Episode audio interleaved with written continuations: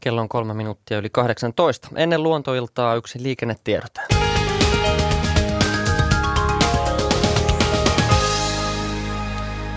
Ja tämä liikennetiedote menee tielle 1 Saloon. Siellä liikennejärjestelyt ovat muuttuneet 1,5 kilometrin matkalla. Siis tie 1 välillä Lohja-Salo, tarkempi paikka Salo, välillä Hepomäen tunneli, Lakianmäen tunneli. Siis Hepomäen tunneli, Lakianmäen tunneli. Siellä liikennejärjestelyt ovat muuttuneet 1,5 kilometrin matkalla kunnossapito- ja hoitotöiden takia. Liikenne ohjataan kaksisuuntaisena toiselle ajoradalle. Tunnelijaksona Hepomäki-Lakianmäki liikenne ohjataan kaksisuuntaisena Helsingin suuntaan menevään tunneliin. Ennen kaksisuuntaiselle liikenteelle ottoa liikenne pysäytetään molemmista ajosuunnista noin 10 minuutin ajaksi kello 18 alkaen. Eli siellä pitäisi tuo liikenteen pysäytys olla meneillään. Tästä koituu merkittävää haittaa liikenteelle. Ja samoin myös tiellä 1 Lohjalla pitäisi olla vartin kestävä liikenteen pysäytys hoitotöiden takia meneillään.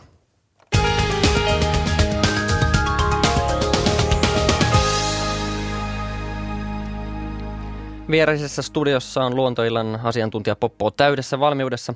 Luontoillan juontaa Pirkka-Pekka Petelius.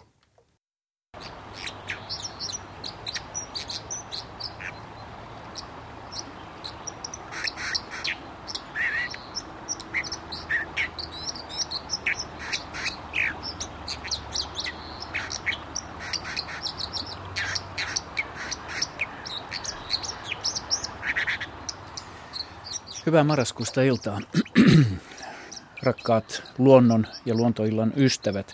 Tervetuloa mukaan tekemään tätä pimeän vuoden ajan lähetystä. Meillä on täällä studiossa kaikki asiantuntijamme tänään paikalla. Virkeän näköisinä pöydän ääressä istuvat Katja Holmala, lisäkäs asiantuntijamme, Juha Laaksonen, linnut, Ari Saura, kalat, Jaakko Kullberg, hyönteiset ja Henry Väre, kasvit. Minä olen illan isäntänä tänään ja minun nimeni on Pirkka-Pekka Petelius. Ja numero tänne studioon, jossa voitte meiltä kysellä Suomen luonnonvaraisen luonnon asioista. Ja numero on tuo vanha tuttu 0203 17600 0203 17600. Anteeksi. Ja luontoillan sähköpostiosoite on luonto.ilta@yle.fi.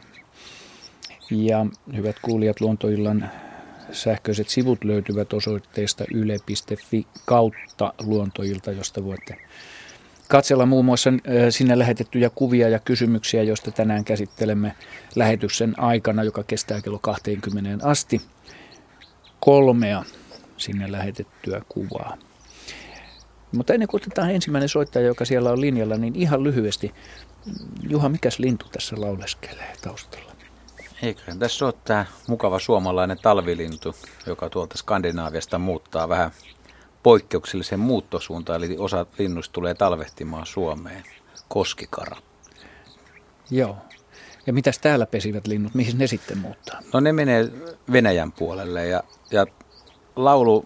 Minkä takia nyt vähän ajan takaa sitä, että minkä takia soittelet sitä tähän aikaan, niin on johtunut siitä, että linnulla on aika jännä piirre, että siinä sekä koiras että naaras, myös naaras laulaa ja ne, kun ne tulee talvehtimispaikkaan tai talvehtimispurolle, niin ne ottaa siitä oman talvireviirin, mitä tavallaan puolustaa lurittelemalla ja vähän myöskin taistelemalla.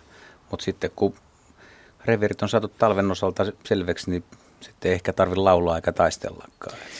Mutta aivan. Jos talvipäivänä kuulee koskikaran laulua, niin se on ihan niin kuin normaali juttu. Juu, tosin sitä täytyy aika läheltä päästä kuuntelemaan. Se on aika hiljasta lurittelua.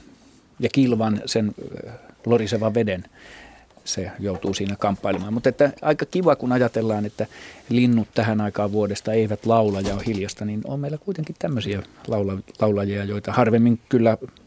pääsee kuuntelemaan. Se onhan se myöskin aika harvalukuinen ja harvaan pesivä laji Suomessa. Mä en muista paljon parimäärää, mutta alle 500 paria siis pesii Suomessa, mutta sitten taas talvikanta voi olla useampia, jopa 10 000 lintua, että kuinka paljon nyt tulee talvehtimaan. Silloin kun on kova talvi, niin silloinhan niitä on aika helppo löytää niiltä avoimilta purohommilta, mutta nyt esimerkiksi tällä hetkellä vielä koskikaroja voi olla siellä sun täällä, että parhaat kosket ei ole vielä saanut välttämättä asukkaita, talviasukkaita. Se on vielä tuloillaan tänne. Hyvä. No niin, lähdetään liikkeelle varsinaisen asian kanssa. Otetaan ensimmäinen soittaja lähetykseen mukaan. Meillä pitäisi olla langoilla Samuli Heg. Terve. Tervehdys Joensuusta. Joo, kiitos. Sä oot lähettänyt meille sähköpostia, mutta tämä oli niin mielenkiintoinen tämä sun sähköposti, että saman tien ajateltiin niitä parempi kuin kerrot itse havainnostossa. Joo, tosiaan täällä Joensuussa hiljattain ostettiin omakotitalo ja siihen pientä saunaremonttia tehdessä niin huomasin tai ihmettelin sitä, että saunan korvausilmaventtiili on ruuvattu aivan kiinni. Ja sitä sitten aukoessani huomasin, että sieltä tulee vähän epämiellyttävää tuoksua ja vähän höyhentäkin. Ja paljastui sitten, että semmoinen vajaa metrin mittainen teräsputki, joka oli siis tämä korvausilmaventtiilin ilman tuloputki, niin oli oikeastaan kokonaan täynnä linnun raatoa. Siellä oli semmoinen vajaa ämpärillinen, enemmän tai vähemmän kuivaa.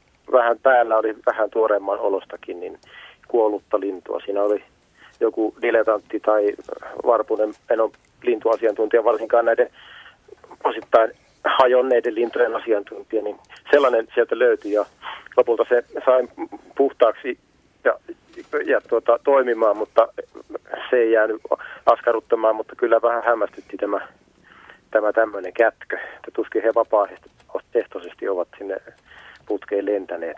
Siihen useampi 10 kappale lintuja mahtui siihen määrään. Kyllä mä sanoisin, että niitä oli tosiaan useita kymmeniä. Että vähän hankala siitä oli sanoa, mutta kyllä nokkaa ja jalkaa ja siipää aika tavalla siinä pölähteli. Mutta tunnistit sieltä varpusen ja diletantin, niin kuin sanoit, ellei ollut yhtään ginitanttia joukossa. En tiedä niistä, mutta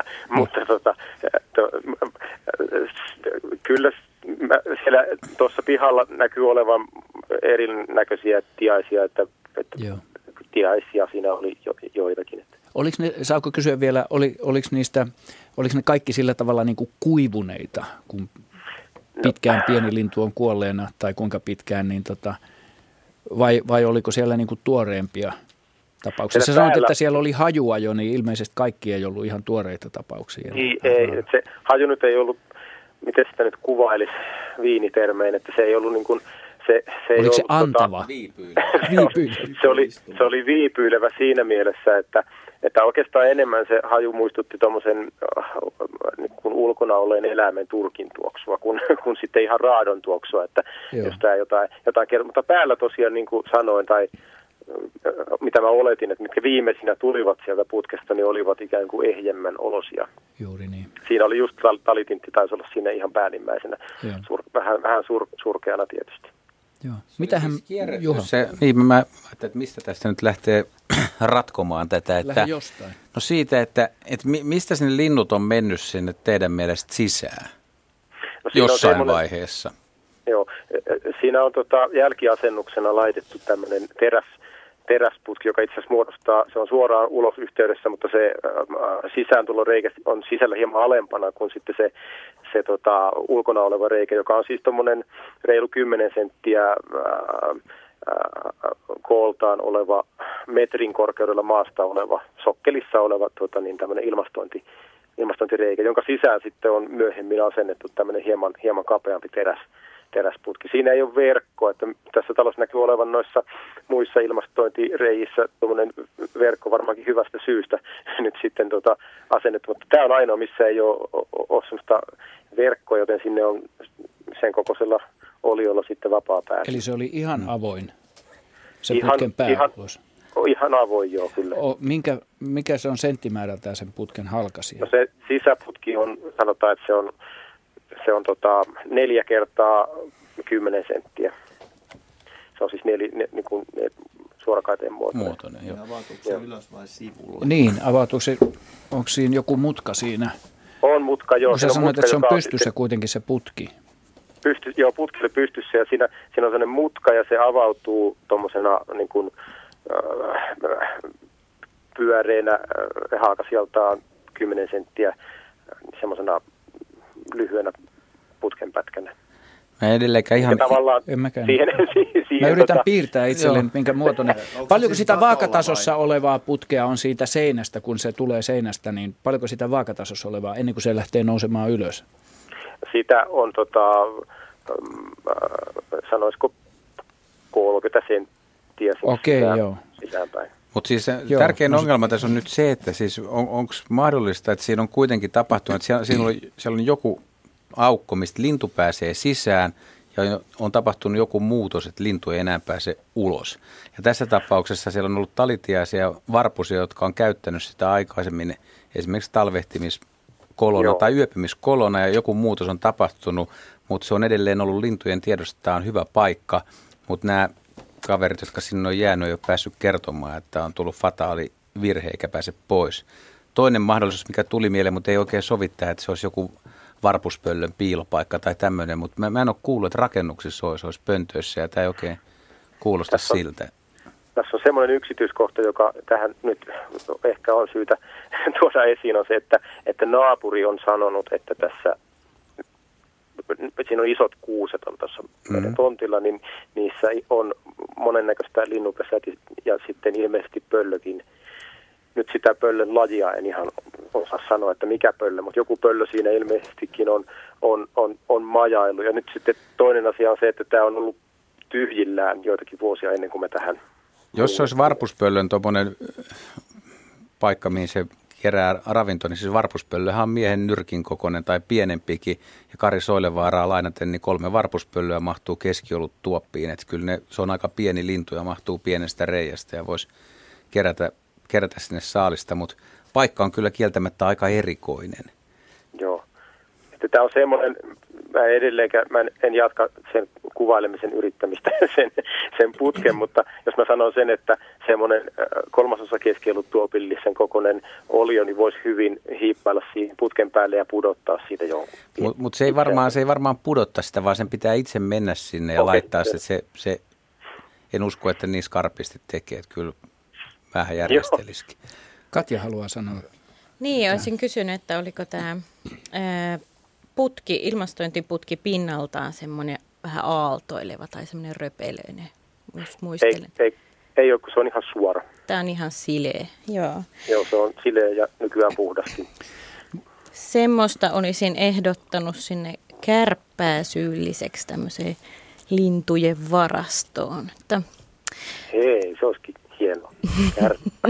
Nyt jos teillä on lunta siellä, niin tämä kärppä tai sen jälkeläiset voisivat asustaa teidän tontilla ehkä edelleen ja lumesta sit voisitte niitä jälkiä havainnoida ja olla varmoja siitä, että onko siellä sellainen syyllinen takana vai ei. Että etenkin keväällä ja alkukesällä tässä kärppien ravinnossa on muutakin kuin myyriä ja niitä hiiriä ja etenkin koirailla. Kevätaikaan. Ja silloin, kun sitä saalistaa runsaasti, niin ne tekee varastoja. Ja kärpät, kun tunnetusti saattaa siellä rakennuksen, vaikka näissä niin kuin alaosissa, taikka mennä sinne vintille, tai ne on erittäin hyviä kiipeilemään ja tykkää tämän. Tämä on oikein kokoinen kolo vielä pistää jemmaa. Että melkein se, että siellä pitää mennä niin kuin eri tasoissa edestakaisin, niin tulee jotenkin mieleen, että se voisi olla joku tämmöinen pieni peto. Haluaisitko Ari sanoa? Joo, ole hyvä vaan. Niin, tämä on nyt keskustan laitamilla, että sillä tuolla nyt ei haja-asutusalue, mutta kärppä kai sitten voi vierailla. Kyllä. Joo. Ari. Niin, viimeisessä Suomen Luontolehdessä, vai olikohan se sitä edellinen, niin kerrottiin juuri kärpästä, joka käyttäytyy. Olikohan se Dick Forsmanin kirjoittama juttu? Oli. Kärppä oli 50 minuutissa pyydystänyt 7 myyrää ja vei ne kätköön siinä ajassa. Et ilmeisesti kärppä on oikein tehosaalistaja. Sitten jos on hyvin saalista tiedossa, niin sitten myöskin varastoi näitä Kyllä. Saaliseläimet. Mä olisin kanssa veikannut kärppää tähän. Et itse olen rivitalon oman, niin kuin missä asuin, niin rivitalon pihassa seurannut vuosia kärpän touhuja. Et ihan ja kärpät viihtyy just rakennusten koloissa oikein mielellään. Nyt ei sitten... Samuli, se on aika kova suoritus kärpältäkin. Mä kyllä saatan hyväksyä vastauksen, mutta se pitäisi noin paljon lintuja ottaisi kiinni, niin kyllä se aika tehokas on. Ois kuitenkin. Me ei kauan jatketa enää tätä. Meillä on tässä aika paljon jopa. Mulla yksi jää vaivaamaan mua, että kun siinä on 30 senttiä sitä vaakatasossa olevaa putkea ja se pystyputki oli täynnä niitä lintuja, niin miksei ne olisi osannut tulla sitä vaakatasoa, sitä tuloreikää myöten niin pois sieltä? Niin, jos ne on mennyt hengissä. Jos ne linnut sinne. Oli kaikki siellä pysty putkiosiossa. Kyllä mä luulen, että joku on sinne vielä. Tämä on kuolleena niin pois.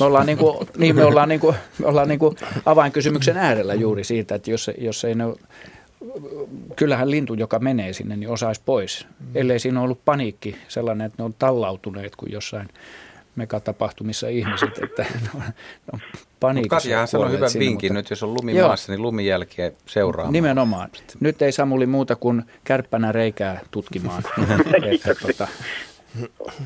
ja jälkiä. Kiva. No, niin, kiitoksia teille. Kiitos itsellesi. Joo. Kiva. Hei hei. Joo, otetaan seuraava soittaja mukaan. Lassi Ukkonen Kuusankoskelta. Hyvää iltaa ja tervetuloa mukaan. No, hyvää iltaa ja kiitoksia. Joo, tänä aamuna olin taas niin kuin aamuisin on koirankaan lenkillä ja siinä tulee aina sinisiä ajatuksia, välillä on vaalean sinisiä, välillä tumman sinisiä. Mä rupesin miettimään, että noi niin kuin nisäkkäät, niin miten nisäkkäät pärjää merellä, varsinkin kun ne joutuu juomaan suolasta vettä. Mä muistan, että 40-luvulla tehtiin aika rankkojakin kokeita, ihminen ei pärjää suolavedenkaan, mutta mitäs hylkeet, delfiinit, niin miten ne hoitaa tämän nesteyttämisen siellä meressä, ja eikö se suola ole niille haitallista? No niiden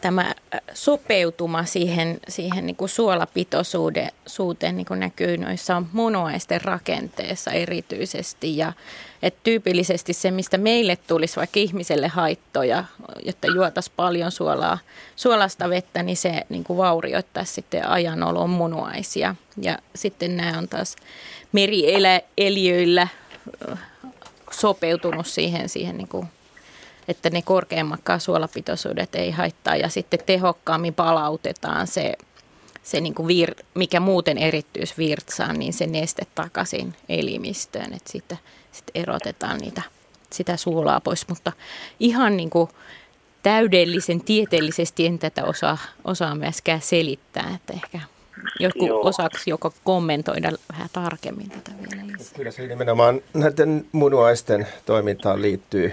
Muun muassa kaloillakin, osa kaloistahan on makeaveden kaloja ja osa merikaloja. Ja nämä merikalathan joutuu tehokkaammin munuaisilla sitten poistamaan suoloja elimistöstään. Ja sitten taas makeaveden kalat meinaa laimentua vähän liikaa, että niillä on taas erilaiset systeemit siihen, ettei se makeavesi laimena niiden kudosnesteitä. Mutta kyllä ne on pitkien aikojen kehittymisiä tai sopeutumia tämmöisiin tilanteisiin. No. Mut jos ajatellaan esimerkiksi Itämerta, niin sitähän kyllä voi juoda.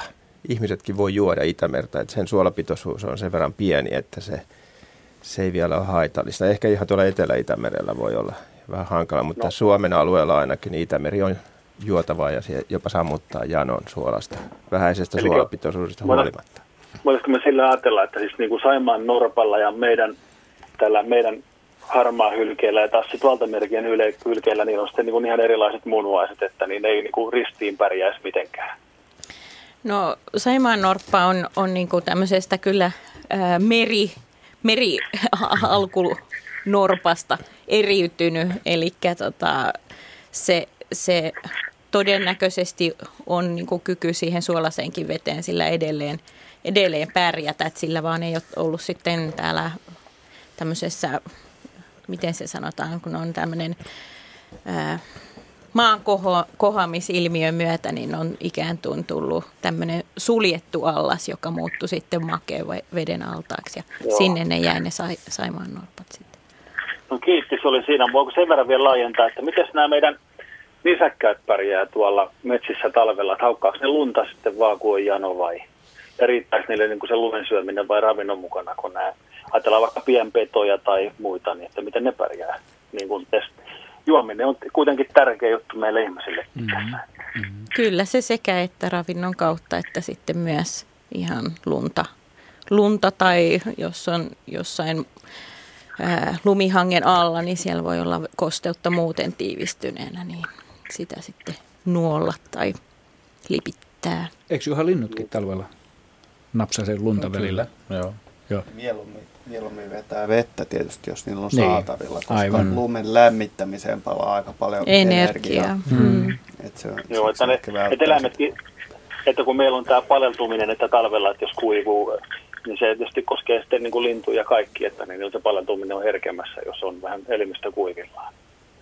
Kyllä, silloin ylipäätänsä on niin kuin stressaantuneempi se elimistö ja sitä kautta sitten se lämmön saatelu on vaikeampaa. Joo, hyvä. Tämä nyt tuli aika tarkkaan. Kiitos.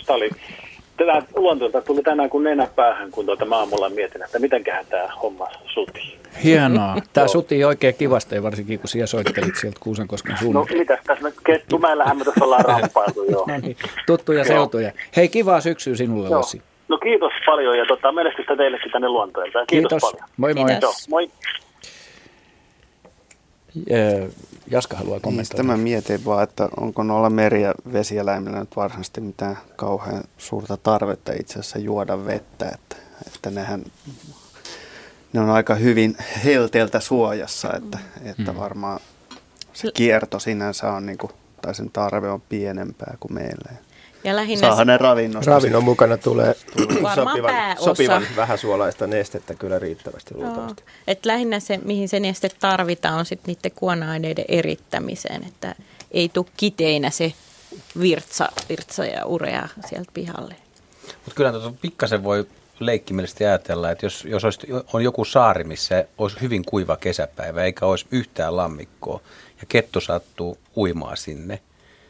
Mutta Ari sanoi kyllä, että siis, että nisäkkäät pystyy, ja ihminenkin pystyy käyttämään Itämeren vettä, mutta kyllä se varmaan mieluummin juo lammikosta kuin siitä merestä. Ja jos se tosiaan juo siitä merestä, niin onko se ihan 100% varma, että sen ei tee mieluummin tuoretta lammikkovettä kuin sitä merivettä. Eli se olisi hetken aikaa janonen ja tuntisi janoa. Mm. Niin, periaatteessahan elukoilla on myös niin kuin pientä suolan tarvetta suorastaan maaympäristössä, että jos pistää esimerkiksi suolakiviä mettään, niin kyllähän monet nisäkkäät, varsinkin hirvet ja peurat mielellään hyödyntää tämän mahdollisuuden. Mutta onko toi kuitenkin vähän eri asia, että kyllähän sunkin tekee mieli varmaan metwurstia, mutta silti sä juot mielellään ihan kummun raikasta vettä. Ainakin sen metwurstin jälkeen. Muun muassa. Mä en tiedä, että kuinka paljon siinä mahtaa olla edellisten sukupolveen kulttuuria mukana, että me ensimmäisenä mihinkään Välimereen hörppäämään niin kuin janoonsa. No niin, nyt palataan entisistä sukupolvista tähän sukupolveen ja otetaan seuraava soittaja mukaan, Ulla Pullola Hämeenlinnasta. Hyvää iltaa. Hyvää iltaa. Minkälaista kysyttävää, Ulla, sulla? No mulla on sellainen asia, kun 2 viikkoa sitten meidän pihasta löytyi perhonen. Joo. Ja täällä on ollut lunta ja toistakymmentä astetta pakkasta sitä ennen. Se löytyi maasta, kun meidän poika vaihtoi talvirenkaat ja hän ajatteli, että mikä siinä niin kuin vähän olisi niin kuin räpiköinyt. Hän toi sen sitten sisälle ja me vietiin se sitten tuonne meidän yhteen huoneeseen ja ei me oikein tiedetä, mitä me silloin oltaisiin tehty, kun eihän me nyt voitu sitä tuonne ulos laittaa, kun on talvia. Kyllä me laitettiin sinne pienen astian vettä ja mehua ja hunajaa ja tuoretta salaatinlehteä. Ja nyt tämä perhonen on sitten 2 päivänä lennellyt ja ollut ikkunassa, kun on aurinko paistanut viimeksi eilen. Mutta me ei olla sitä muuten sitten nähty ja tämmöistä, mutta että lasketaanko me sen ulos tuonne kylmyyteen vai onko sillä mitään elinmahdollisuuksia täällä sisällä? Mites se on, Jaska? No, nyt pitäisi vähän tarkistaa, että minkä tyyppinen perhonen se on. Ritariperhonen. Ritariperhonen? Niin. Oletteko te varma? No kyllä me nyt aika varmoja siitä ollaan, että se olisi niin kuin sellainen. Niin mikä se siipiväli on suunnilleen? No eihän se nyt kovin iso. No. Kuinka mä nyt sanoisin, voisiko se olla 5 senttiä? Ei me nyt kyllä kirjasta olla katsottu, mutta... Onko sillä kannukset takasiivissä? On mun mielestä. Yli sentin mittaiset. Jaa, no sitä en kyllä osaa sanoa. Minkä väriset etusiivet sillä on? Sellainen ruskehtavat ja sitten sillä on sellaiset, mä en tiedä onko se ritaripäänä, mutta sillä on sellaiset niin kuin silmät siellä siivissä. Joo, eli teillä on siis neitoperhonen. Aha. Kun se pitää siipiään yhdessä ylöspäin, niin onko siiven alapinnat mustat? On varmaan. Siis se on neitoperhonen. Neitoperhonen. No niin, neitoperhonen on aikuisena talvehtiva perhoslaji ja nyt teidän kannattaisi viedä se johonkin ulkorakennukseen, semmoiseen viileeseen paikkaan, jossa ei kuitenkaan niin kuin tuuli käy nurkissa. Okei. Okay. Ja näin siksi, että perhosten talvehtiminen niin viileässä tilassa perustuu siihen, että koska mitään syötävää tai juotavaa energiapitoista ainetta ei ole nyt talven mittaa tarjolla, niin niiden pitää olla mahdollisimman viileässä niin, että energiankulutus vähenee. Eli te olette tekemässä juuri nyt karhun palvelusta sille, koska niin kun on erittäin lämmin huone, niin sen energiakulutus on huikeeta. Mutta meillä ei ole kyllä kovin lämmintä, kun meillä on semmoinen ilmalämmitys täällä, että meillä on 20 astetta. Että se on aika viileä se huone. No se on plus 20 astetta enemmän kuin mitä se tarvitsee. Aha, okay. Harvoin kesällä on plus 20 astetta Suomessa. Mutta hei, teette sillä, että viette se johonkin ulkovessaan tai johonkin vastaavaan paikkaan. Ja sen päälle voi vähän niin kuin laittaa niinku esimerkiksi jostain pienestä pahvilaatikosta vähän sillä, että jos tulee kylmempi keli, niin ei tule, että se ei niinku, ihan ole niinku paljaltaan siinä. Joo. Meillä on varasto, kun me asutaan omakotitalossa, jossa ei ole kyllä lämmintä. Siellä joku tällä hetkellä varmaan apauksessa 10 astetta, niin me varmaan voidaan viedä, jos me nyt löydetään se ensinnäkään jostain, niin voidaan viedä se sinne. Joo, se heittää lusikan nurkkaan sitten jossain vaiheessa talveen, että se pitäisi päästä about siihen niin ulkolämpötilaan. Viedään se sitten toiseen varastoon, jos on melkein ihan ulkot, siellä ei ole mitään. Joo, no se kuulostaa oikein hyvältä. Toivotaan, että se vielä pärjää, että muillekin kuulijoille voi todeta, että tosiaan talvella, jos te löydätte perhosia, niin on tarkoitus, että ne on siellä ulkona. Okay. Ja on virhe tuoda ne sisään lämpimään, mutta nyt jos on vain pari päivää tähän aikaan vuodesta ollut sisällä, niin se voi vielä selvitä hengissä kevääseen. Että jos keskellä talvea ottaa perhosen talteen, niin silloin on niin kuin aika todennäköistä, että se perhonen ei enää sitten pysty palauttamaan tämmöistä diapausiaan. Elikkä perhoset kannattaa ehdottomasti jättää sinne, mistä ne löytää. Näin. Tai jos nyt kadulla tulee vastaan, niin silloin kannattaa viedä sitten johonkin ulkorakennukseen. Hyvä. Kiitos Ulla kivasta kysymyksestä ja hyvää syksyn jatkoa. Otetaan tähän ennen seuraavaa soittajaa. Rahkon Pekka on lähettänyt kommentin sähköisesti meille. Keskustelitte lähetyksen aluksi ilmavaihtokanavasta löytyneistä kuolleista linnuista. Jokunen vuosi sitten löysin ulkosaunan kevätsiivouksen yhteydessä saunan ilmavaihtoputkesta varpuspöllön varaston. 2. Tiaisia ja myyriä osapuoliksi syötyjä. Myyrien hännät pistivät nätisti esiin löylyhuoneen puolelle, tuuletusräppänän alta. Putki vie suoraan katolle ja sen suojana on hattu. Varpuspöllö viihtyi kylällä tapahtunutta edellisenä talvena. Näin siis Rahko Haukiputalta. Hyvät kuulijat, kello on yli 6:30.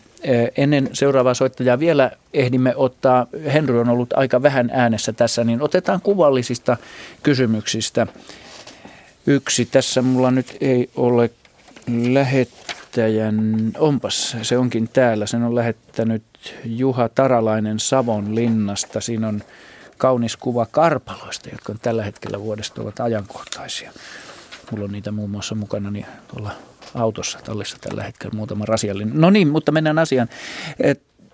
Tässä on erikokoisia karpaloita 3 eri ryhmässä. Ja kysymys kuuluu, olen tänä syksynä ahkeroinut karpaloiden kimpussa Savossa. Kausi on ollut vaikea runsaan vedentulon takia, kun vettä on paljon Saimaassa, on sitä ympäristön soillakin. Olen poiminut käsin 13 sankoa. Oho. Keskikokoista karpaloa on ollut paljon, mutta lisämielenkiintoa tälle antoiselle suolle tuo muutama kummallisuus. Tietyllä tarkalla alueella kasvaa puikulakarpaloita ja kahdessa tarkassa paikassa jättikokoisia mutantteja. Kysyn, ovatko suuret kokoerot poikkeuksellisia? Näin siis Juha Taralainen ja hyvät kuuntelijat, voitte nähdä tämän kuvan, Juhan ottaman kuvan osoitteessa yle.fi kautta luontoilta. Henry.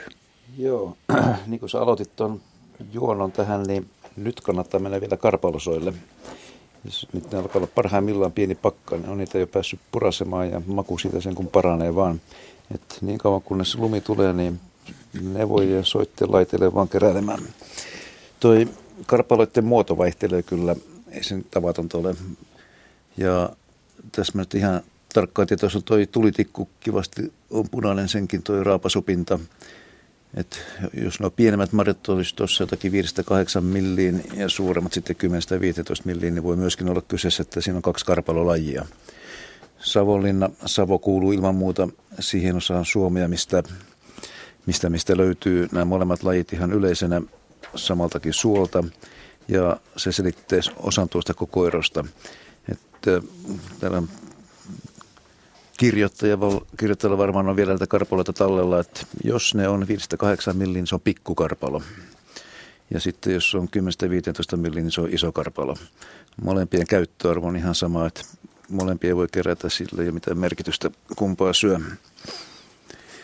Todennäköisesti tuo iso karpalossa tuo marjan muoto vaihtelee vähän enemmän ja se on ennenkin kiinnittänyt ihmisten huomiota, että meillä tulee joskus tuonne työpaikalle näytteitä tämmöistä soikeista karpaloista, mutta sama karpalo se on kuitenkin kuin iso karpalo ja se kuuluu sen luontaisen muuntelun piirin tuo mallin vaihtelu ja sitä kautta ei pidä ihmetellä, mitä ne ovat.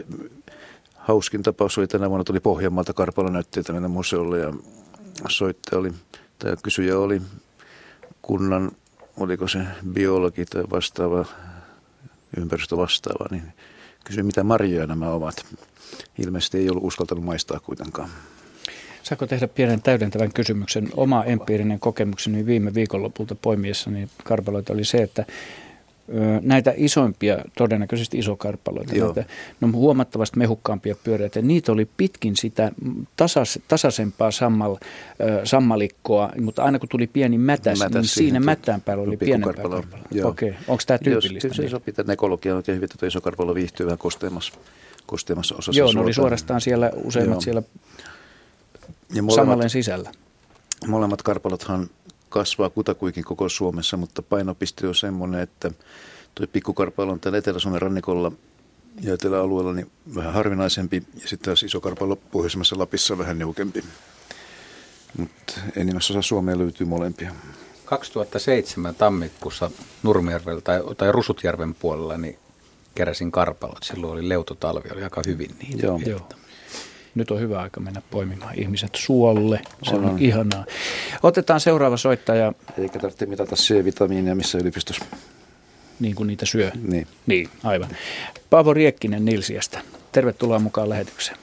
Hyvää iltaa. Hyvää iltaa. Mitäs mietiskellään? Minä täällä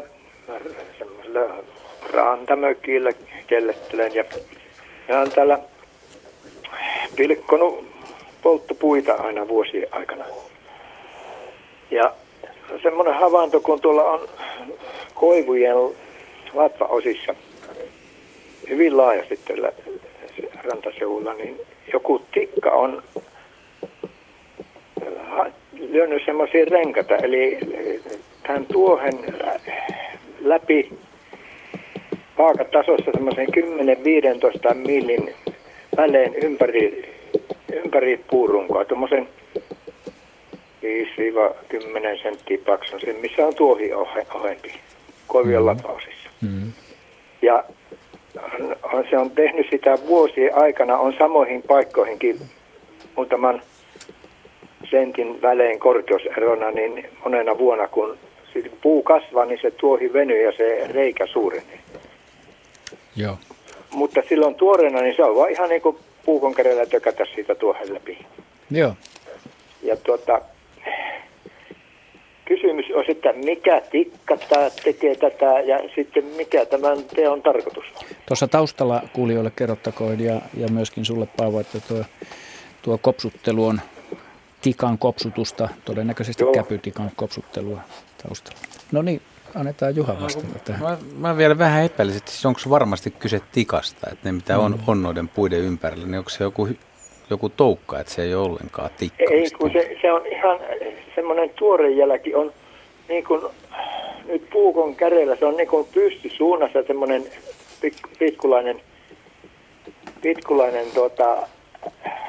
niin kuin löisi puukon kädellä niin, että se olisi se puukon kärki olisi niin kuin pystysuunnassa.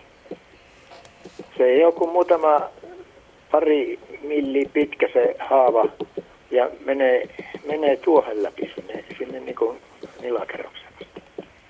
Ja sitten ja nimenomaan koivuissa siis? Koivujen latoja ympäri ja niitä on aika paljon, kun mä oon tätä vuosien mittaan pilkkonut noita puita. Rantakoivuja vähän kauempanakin tuossa. Ja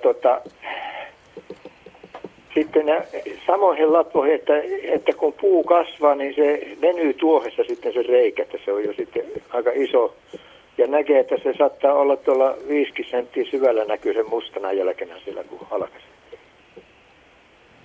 Mutta niitä renkaita mä tuolla on ulkovajan ovenkin löi yhden pätkän näytteeksi. Että siinä on monen vuoden takaisia niitä haavoja. Että no ihan niin kuin vaakatasossa ympäri tai melkein ympäri semmoisen sileeseen kohtaan, missä nyt on boksien välissä, että on tämmöinen. Jos kyseessä olisi kuusi, vastaisin pohjantikka, mutta tässä jos pitää vastata tikka, niin mä vastaisin kyllä pikkutikka. Mutta nyt mä pyytäisin Raadilta kyllä vähän apua. Tästä Jaska myhäilee siihen malliin, että se voisi tietää vastauksen tähän, mutta mä vähän kyllä vierastan jotenkin. Mä oon kyllä nähnyt tervalepissä ja joissain, että pikkutikka lopuksi se kuorii koko jutun sitten vaaleiksi. Mutta koivu, vähän niin kuin joku tässä nyt meikäläisen tietomäärään ei sovi tai ei syytä. Minulla on oma arvelu siihen, että mitä varten mitenkään. No, kerropas. No, minä olen ajatellut näin, että Pikkutikan ääni tuossa taustalla kuuluu. Joo, kyllä niitä tikkoja on monennäköisiä tuossa. Tässä on sitten tuommoisia lahopuita. Tuossa on tuommoinen saarikin, mikä on vähän niin kuin pikkusaari tuossa. Missä ei paljon puitakaan, sillä on lahoja leppiä ja tämmöistä. Mutta minä olen ajatellut, että se on semmoinen tikan pelto, eli se keväällä lyö reikiä, että sitä mahla valuu ja sittenhän siitä tulee hyttyset syömään sitä mahlaa. Poikasille tulee hyvää ruokaa siitä. Joo. Keräämme ne hyttyset. Joo. Tuskin se mahlaa juo kuitenkaan. Mä en kyllä yhtään ihmettelisi, vaikka se joisi. Esimerkiksi tuossa Pohjois-Amerikassa on mahlatikkakin nimeltään. Ja onhan se korkeaenerginen sokerijuoma. Mutta näitä on hyvin yleisesti tässä tämmöisellä, tuossa on meillä tämmöistä niin sanottu vesijättömaata, että tuon rantaan siinä kasvaa koivia meillä on. Kuulostaa pikkutikan niin biotoopilta. Se ranta viittaisi kyllä pikkutikkaan, mutta ootko sä, Paavo, nähnyt koskaan tikkoja niissä kyseisissä paikoissa? No, kyllä meillä tikkoja on tässä on. Käpytikka tässä on ja sitten niin, mutta niillä viiloilla. Joku pienempi tikka, mutta minusta se on vähän niin kuin punatikkaa muistuttavaa. Niin se olisi pikkutikka nimenomaan, koiraalla on punainen pää, se on käpytikkaa pienempi mustavalkoinen tikka. Joo, kyllä. En ole niin kuin tarkkaan katsonut noita.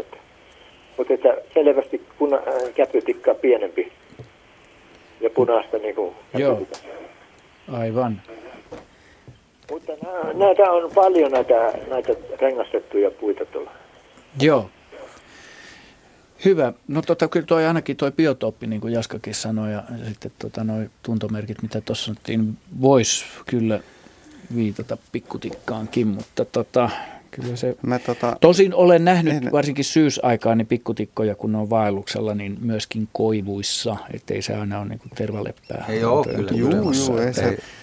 Siis onhan ne jopa männyissäkin, ei siinä mitään, mutta ne, mä veikkaan, että tässä voi olla niinku, että se alkuperäinen hommeli tuossa on se, että ne on saattanut hyvinkin olla kiinnostuneet siitä maalasta. Tämä voisin kuvitella, että se ei suurta oppimistapahtumaa tikan päässä tarvitse olla, kun se kerran se hokaa, että hei, näin voisi tehdä.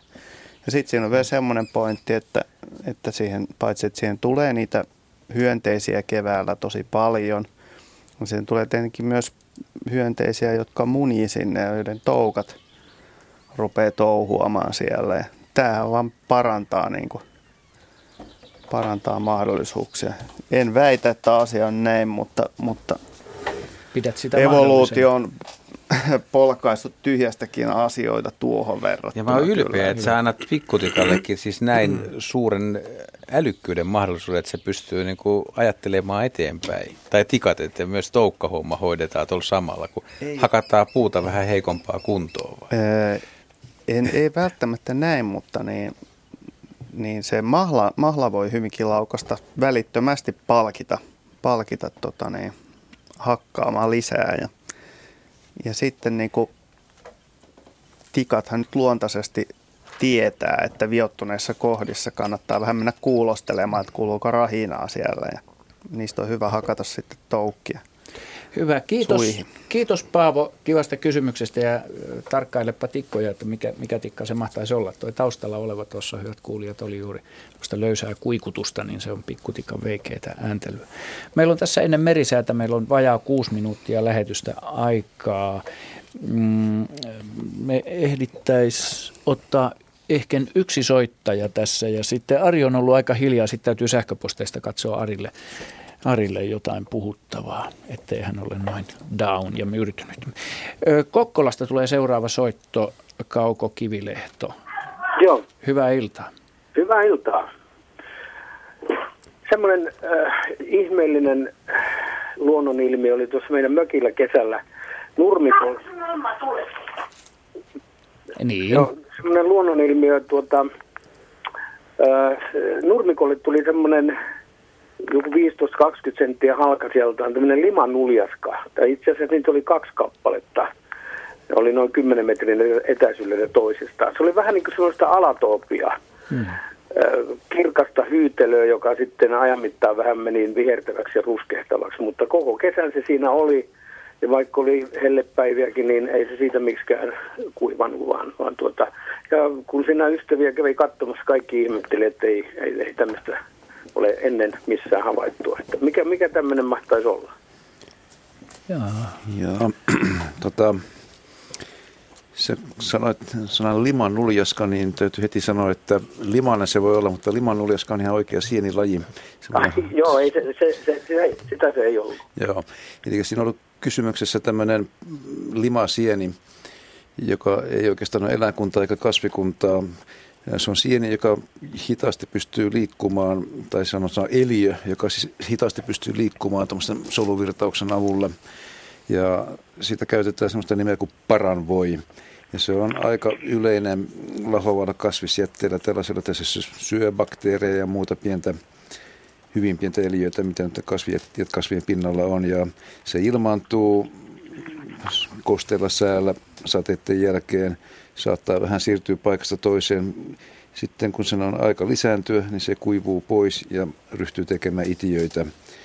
Tämä on ollut semmoinen mystinen sieni tai eliö. Mä puhun sienestä, kun niitä on aikaisemmin luokiteltu sienikuntaan kuuluvaksi, joka on aina hämmentänyt ihmisiä vanhaan aikaan. Ja siihen liittyy vähän tämmöisiä uskomuksia noituuteen ja muuta sellaista. Ja sitten myöskin käytetty nimeä paranpaska.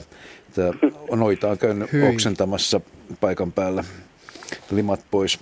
Ja se on hyvin mielenkiintoinen olio, kuten kaikki sadat limasinat, mitä Suomessa on. Mutta tämä on ainoa, joka tekee tämmöisiä laajoja keltaisia limamöykkyjä tai limamassoja. Ne muut on paljon huomaamattomampia tai useimmat niistä on paljon näkymättömämpiä. Sehän on siis tuon paranpaskan näköinen, suoraan sanoen sitten. Niin, sä oot nähnyt aidon paranpaskan. Olen mä muitakin nähnyt kyllä, mutta tässä kohtaa. Onko se mitenkään niin kuin terveydelle vaarallinen, jos lapset astuu vaikka siihen? Ei ole vaarallinen. Ja voisin uskoa, että lapsilla myöskin itse asiassa, tai sanotaan semmoista tervettä harkintaa niin paljon, että ne ei hevin pistä sitä suuhunsa myöskään. Että on se sen verran semmoinen öklö.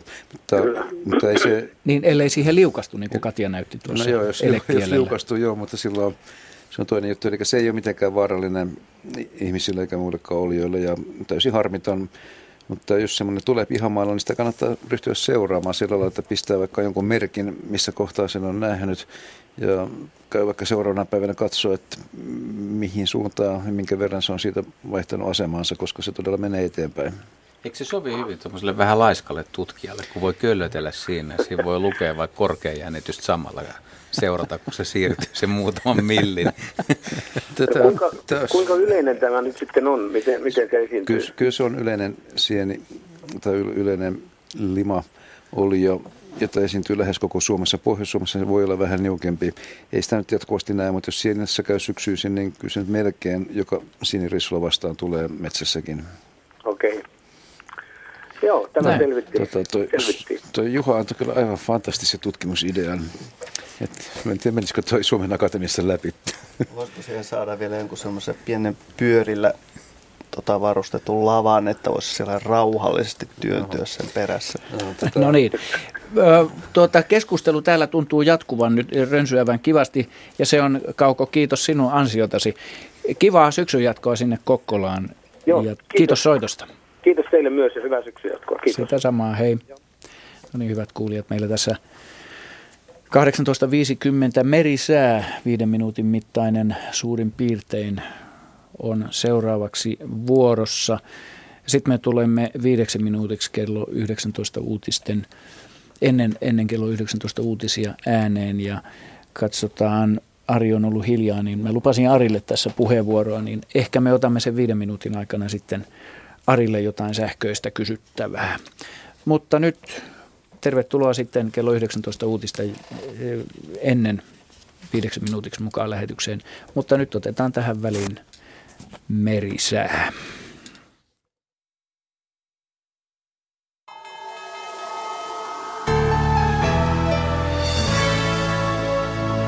Kello 18.50 vuorossa säätiedotus merenkulkijoille. Kovan tuulen varoitus Suomenlahden länsiosa ja Pohjois-Itämeren itäosa, länsituulta 17 metriä sekunnissa. Suomenlahden itäosa ja Pohjois-Itämeren länsiosa, lännen ja lounaan välistä tuulta 15 metriä sekunnissa. Siis kovan tuulen varoitus, Suomenlahden länsiosa ja Pohjois-Itämeren itäosa, länsituulta 17 metriä sekunnissa ja Suomenlahden itäosa ja Pohjois-Itämeren länsiosa, lännen ja lounaan välistä tuulta 15 metriä sekunnissa. Keski-Euroopassa on korkeapaine, Lofoottien tienoilla oleva matalapaine liikkuu hitaasti koilliseen. Odotettavissa huomisiltaan asti Suomenlahden itäosa, lännen ja lounaan välistä tuulta 10-15 metriä sekunnissa. Yöllä tuuli heikkenee, aamulla 7-12 metriä sekunnissa. Päivällä tilapäisesti heikompaa lännen ja luoteen välistä tuulta, paikoin utua tai sumua sekä tihkusadetta, aamulla vesisadetta. Suomenlahden länsiosa ja Pohjois-Itämeren itäosa, lännen ja lounaan välistä tuulta 10-15, aamulla 13-17 metriä sekunnissa. Aamupäivällä heikkenevää lännen ja luoteen välille kääntyvää tuulta, iltapäivällä 8-12 metriä sekunnissa. Paikoin utua tai sumua sekä vesisadetta. Huomenna päivällä parempi näkyvyys. Pohjois-Itämeren länsiosa, lännen ja lounaan välistä tuulta 10-15 metriä sekunnissa. Aamupäivällä heikkenevää lännen ja luoteen välille kääntyvää tuulta, iltapäivällä 7-11 metriä sekunnissa. Paikoin utua tai sumua sekä vesisadetta, huomenna päivällä parempi näkyvyys.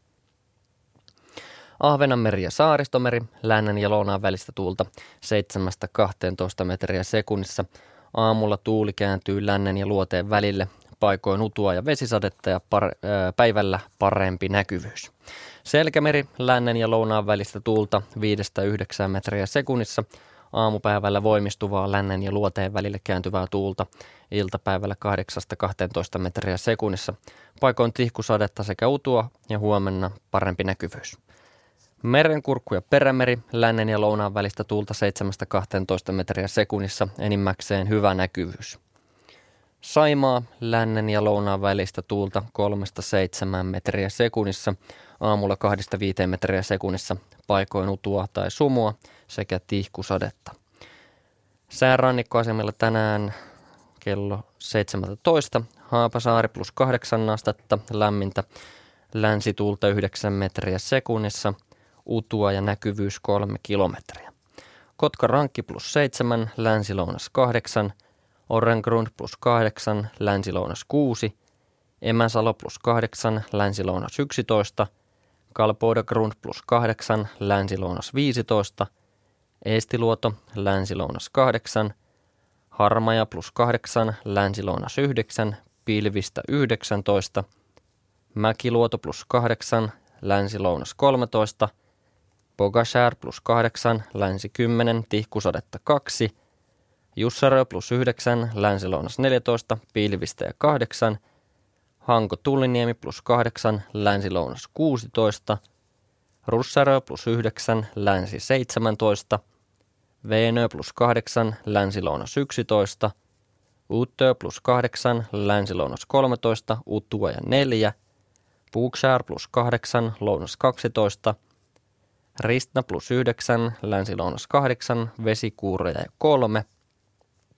Gotska Sandön plus 8, lounas 11, näkyvyys 12 kilometriä, Rajakari plus 8, länsilounas 7, Fagerholm plus 8, lounas 7, Kumlingen plus 7 astetta lämmintä, lounastuulta siellä 6 metriä sekunnissa, tihkusadetta ja näkyvyys 3 kilometriä.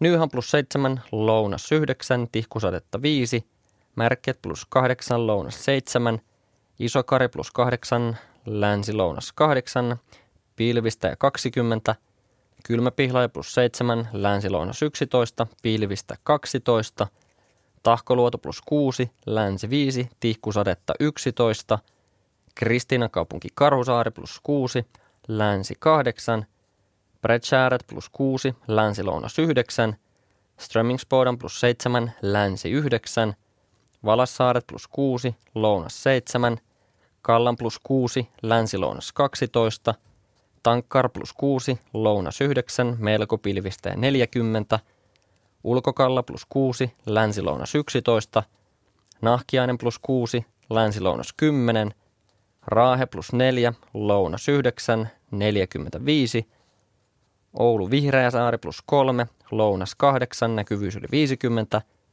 Marjaniemi plus 4, länsilounas 10, puoli pilvistä ja 21, Kemi 1 plus 5, etelä 11 ja Ajos plus 3, länsilounas 8, selkeä ja näkyvyys 14 kilometriä.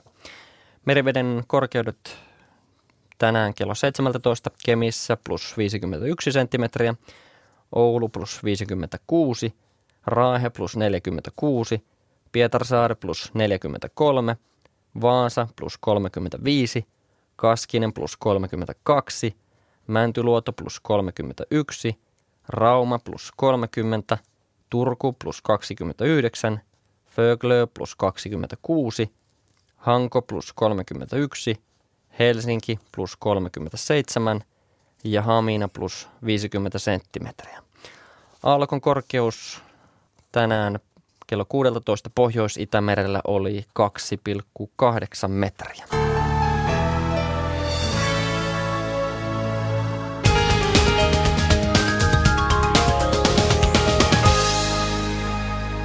Ja liikennetiedote tielle 22 Paltamo on siellä onnettomuuspaikan raivaustyön ohi. Siis tie 22 Paltamo, 26 kilometriä ennen paikkaa Kajaani. Savirannan tienhaarasta 2,5 kilometriä Jokimäen suuntaan. Siellä tilanne on ohi ja onnettomuuspaikan raivaustyö on ohi.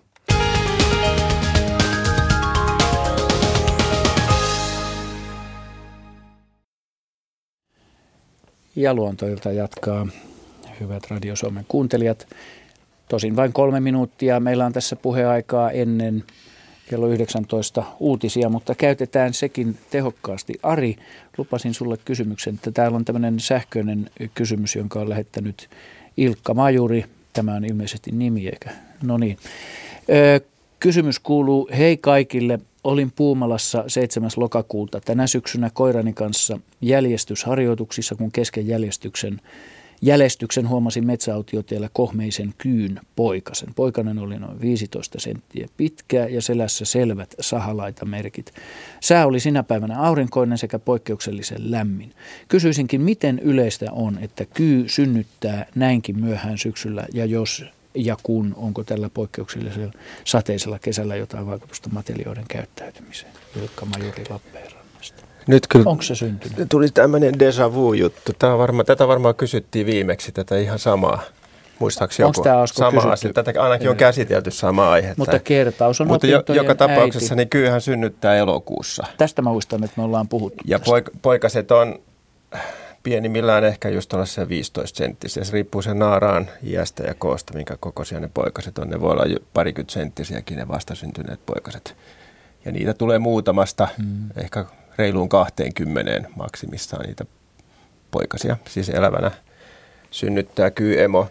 Mutta että lokakuun puolivälissä tämän kokoinen kyy, niin kyllä se on jo aika pieni, koska nehän kasvaa kuitenkin jo ensimmäisenä kesänäkin. Melkein 10 senttiä lisää pituutta. No, jos se on elokuussa syntynyt, niin aika pieni se on. Eli siinä on nyt sitten, se on joko syntynyt poikkeuksellisen myöhään tai sitten jostain syystä se kasvu on hidastunut ehkä juuri kylmän sateisen kesän vuoksi. Että vaihtolämpöisellä eläimellä on ollut vähän tiukkaa viileänä kesänä sitten kasvattaa sitä kokoa ja pituutta. Mutta tämähän on tyypillistä, että se niin kuin Urpo Koponen sanoisi, auringon lapset, että se nimenomaan lämpimällä syyskelillä pyrkii myöskin siihen lämpimään auringonpaisteeseen, koska siitä lämmöstä ja auringonpaisteestahan se kyllä ne hakeutuu tämmöisille lämpimille alueille, auringon lämmittämille alustoille, mielellään loikoilemaan, varsinkin just ravinnon oton jälkeen sulattelemaan sitä ruokaansa. No niin, hyvät Luontoillan kuuntelijat ja arvon raatilaiset, otamme tähän väliin nyt kello 19 uutiset ja urheilun ja lähdemme sitten Luontoillan toiselle marraskuiselle tunnille niiden jälkeen. Tervetuloa silloin mukaan.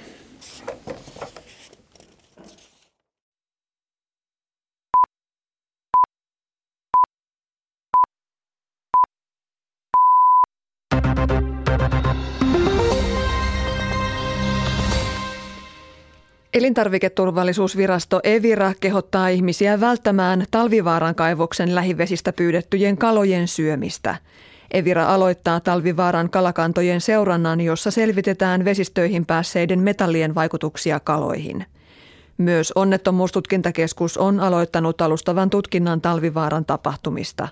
Varsinainen tutkintaryhmä nimitetään lähipäivinä. Tutkinnassa selvitetään muun muassa tapahtumien kulku, syyt ja seuraukset sekä pelastustoimet ja viranomaistoiminta. Helsingissä on järjestetty laaja mielenosoitus Talvivaaran kaivosta vastaan. Poliisin arvion mukaan mielenosoittajia on ollut noin 700. Stop Talvivaara-liike vaatii Talvivaaran kaivosluvan perumista ja kaivoksen hallittua alasajoa. Näyttävä mielenosoituskulkue vei asiasta kansalaisadressin poliitikoille ja viranomaisille. Adressilla on mielenosoittajien mukaan yli 20 000 allekirjoittajaa. Venäjän pääministeri Dmitri Medvedev on Suomen vierailullaan ottanut kantaa muun muassa Suomen osallistumiseen Islannin ilmatilan valvontaan Naton rinnalla ja Suomen mahdolliseen NATO-jäsenyyteen.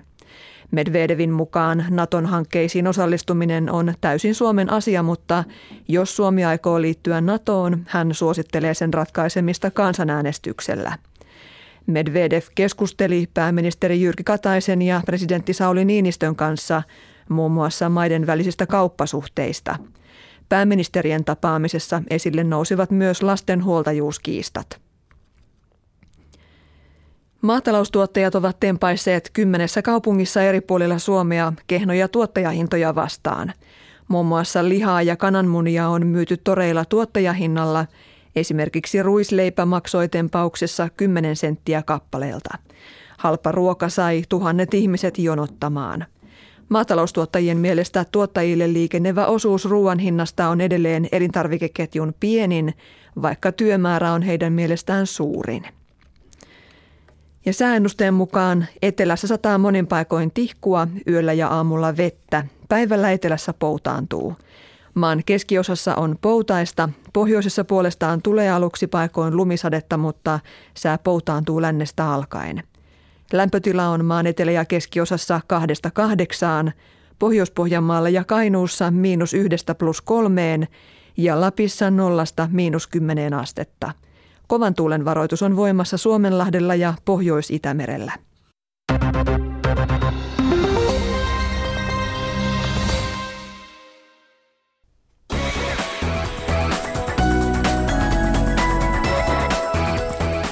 Kuulostellaanpa sitten hetki urheilumaailmasta, 3 minuuttia, mitä tässä on tarjolla.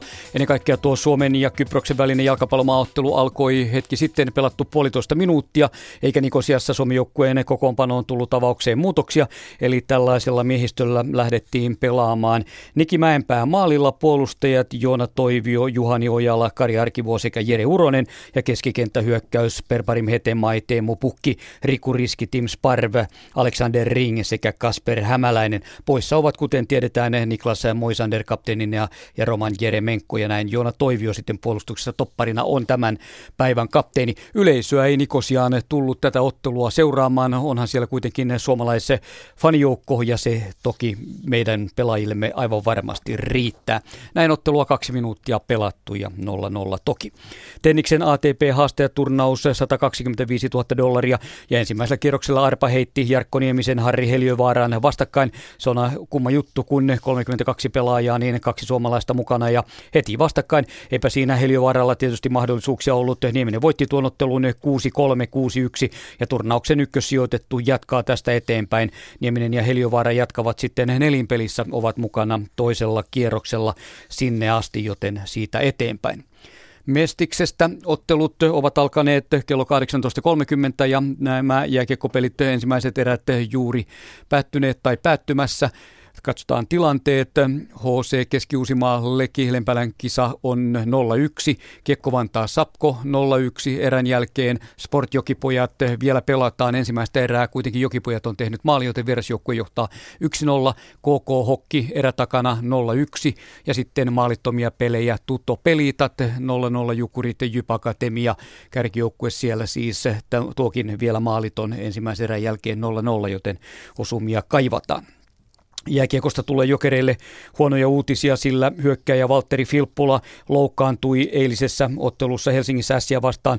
Polvi on tutkittu ja hänelle tulee nyt sairaslomaa. Arvioitu määrä on 2 kuukautta ja se on tietysti aika raskas se tosiaan iskujoukkueelle. 16 ottelussa Filppula keräsi pisteet 6 + 9 eli 15 ja se oli kova näyttö miehen kyvyistä. Sopimusasioita Jypin Kristian Näkyvä Pistepörssin ykkönen puolustajien puolelta jatkaa seuraavat 2 kautta, eli 13-14 ja 14-15 kaudet Jypissä, joten näin ollen siellä tukipilari on edelleenkin mukana. Ja sitten vielä Bluesista mies, joka ei jätä ketään kylmäksi, Tommi Huhtala. Hän on tehnyt Bluesin kanssa 2 vuoden jatkosopimuksen ja jatkaa joukkueessa.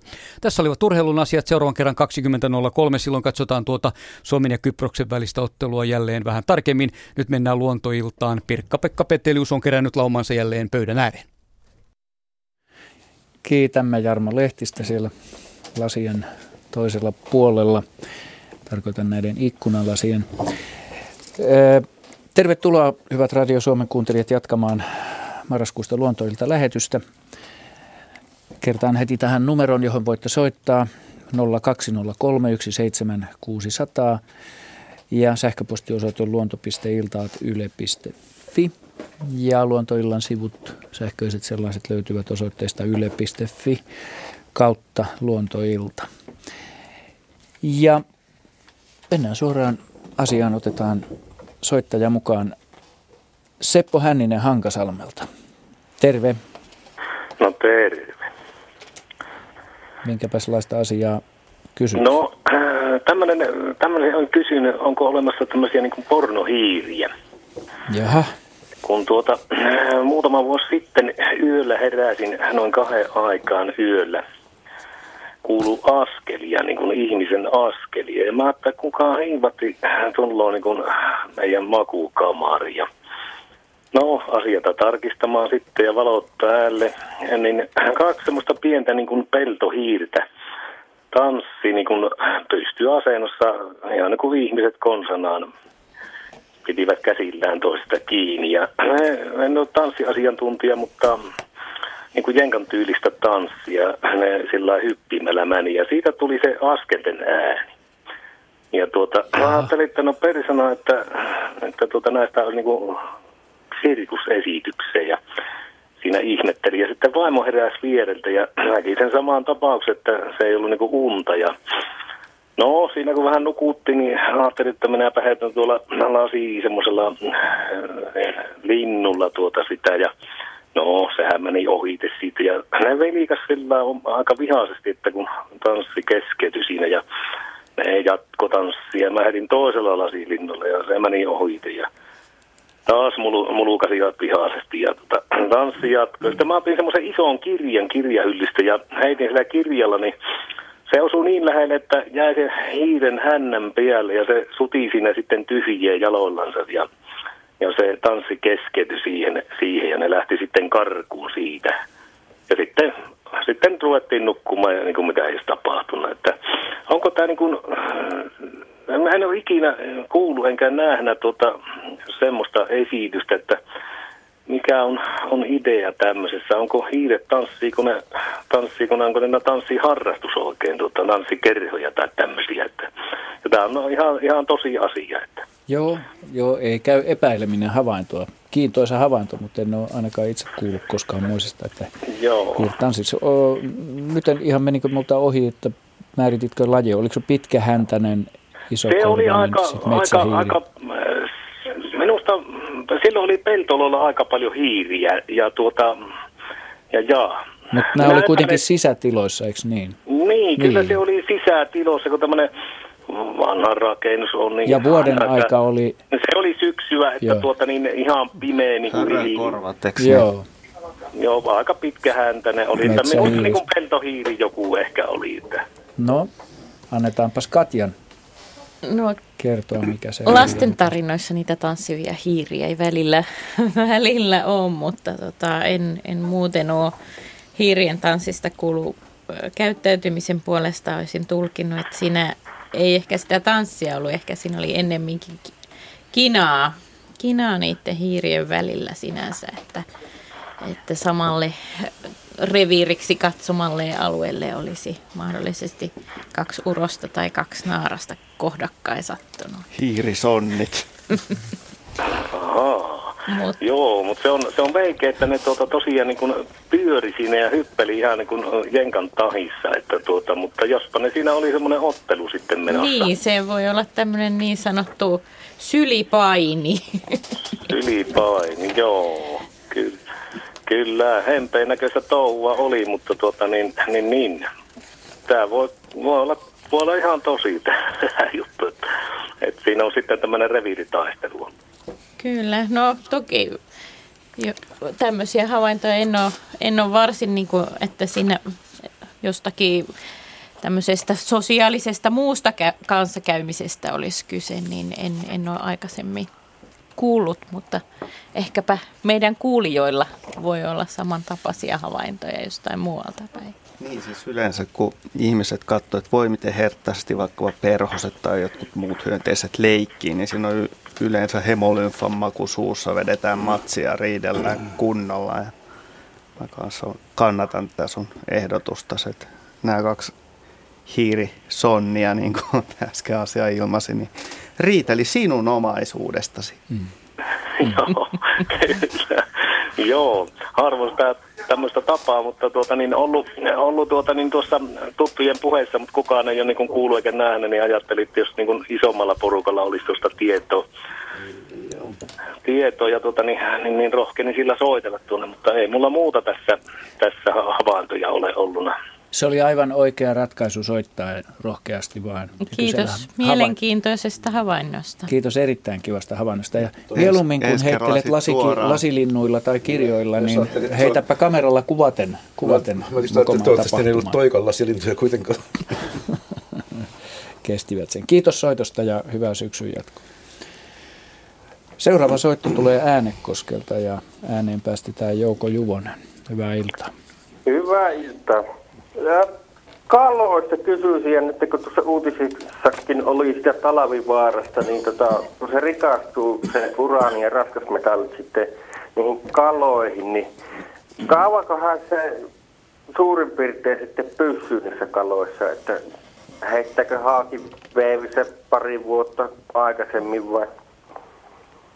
Ja pystyykö jo muutaman vuoden päästä syömään ahvenia ja niin edespäin?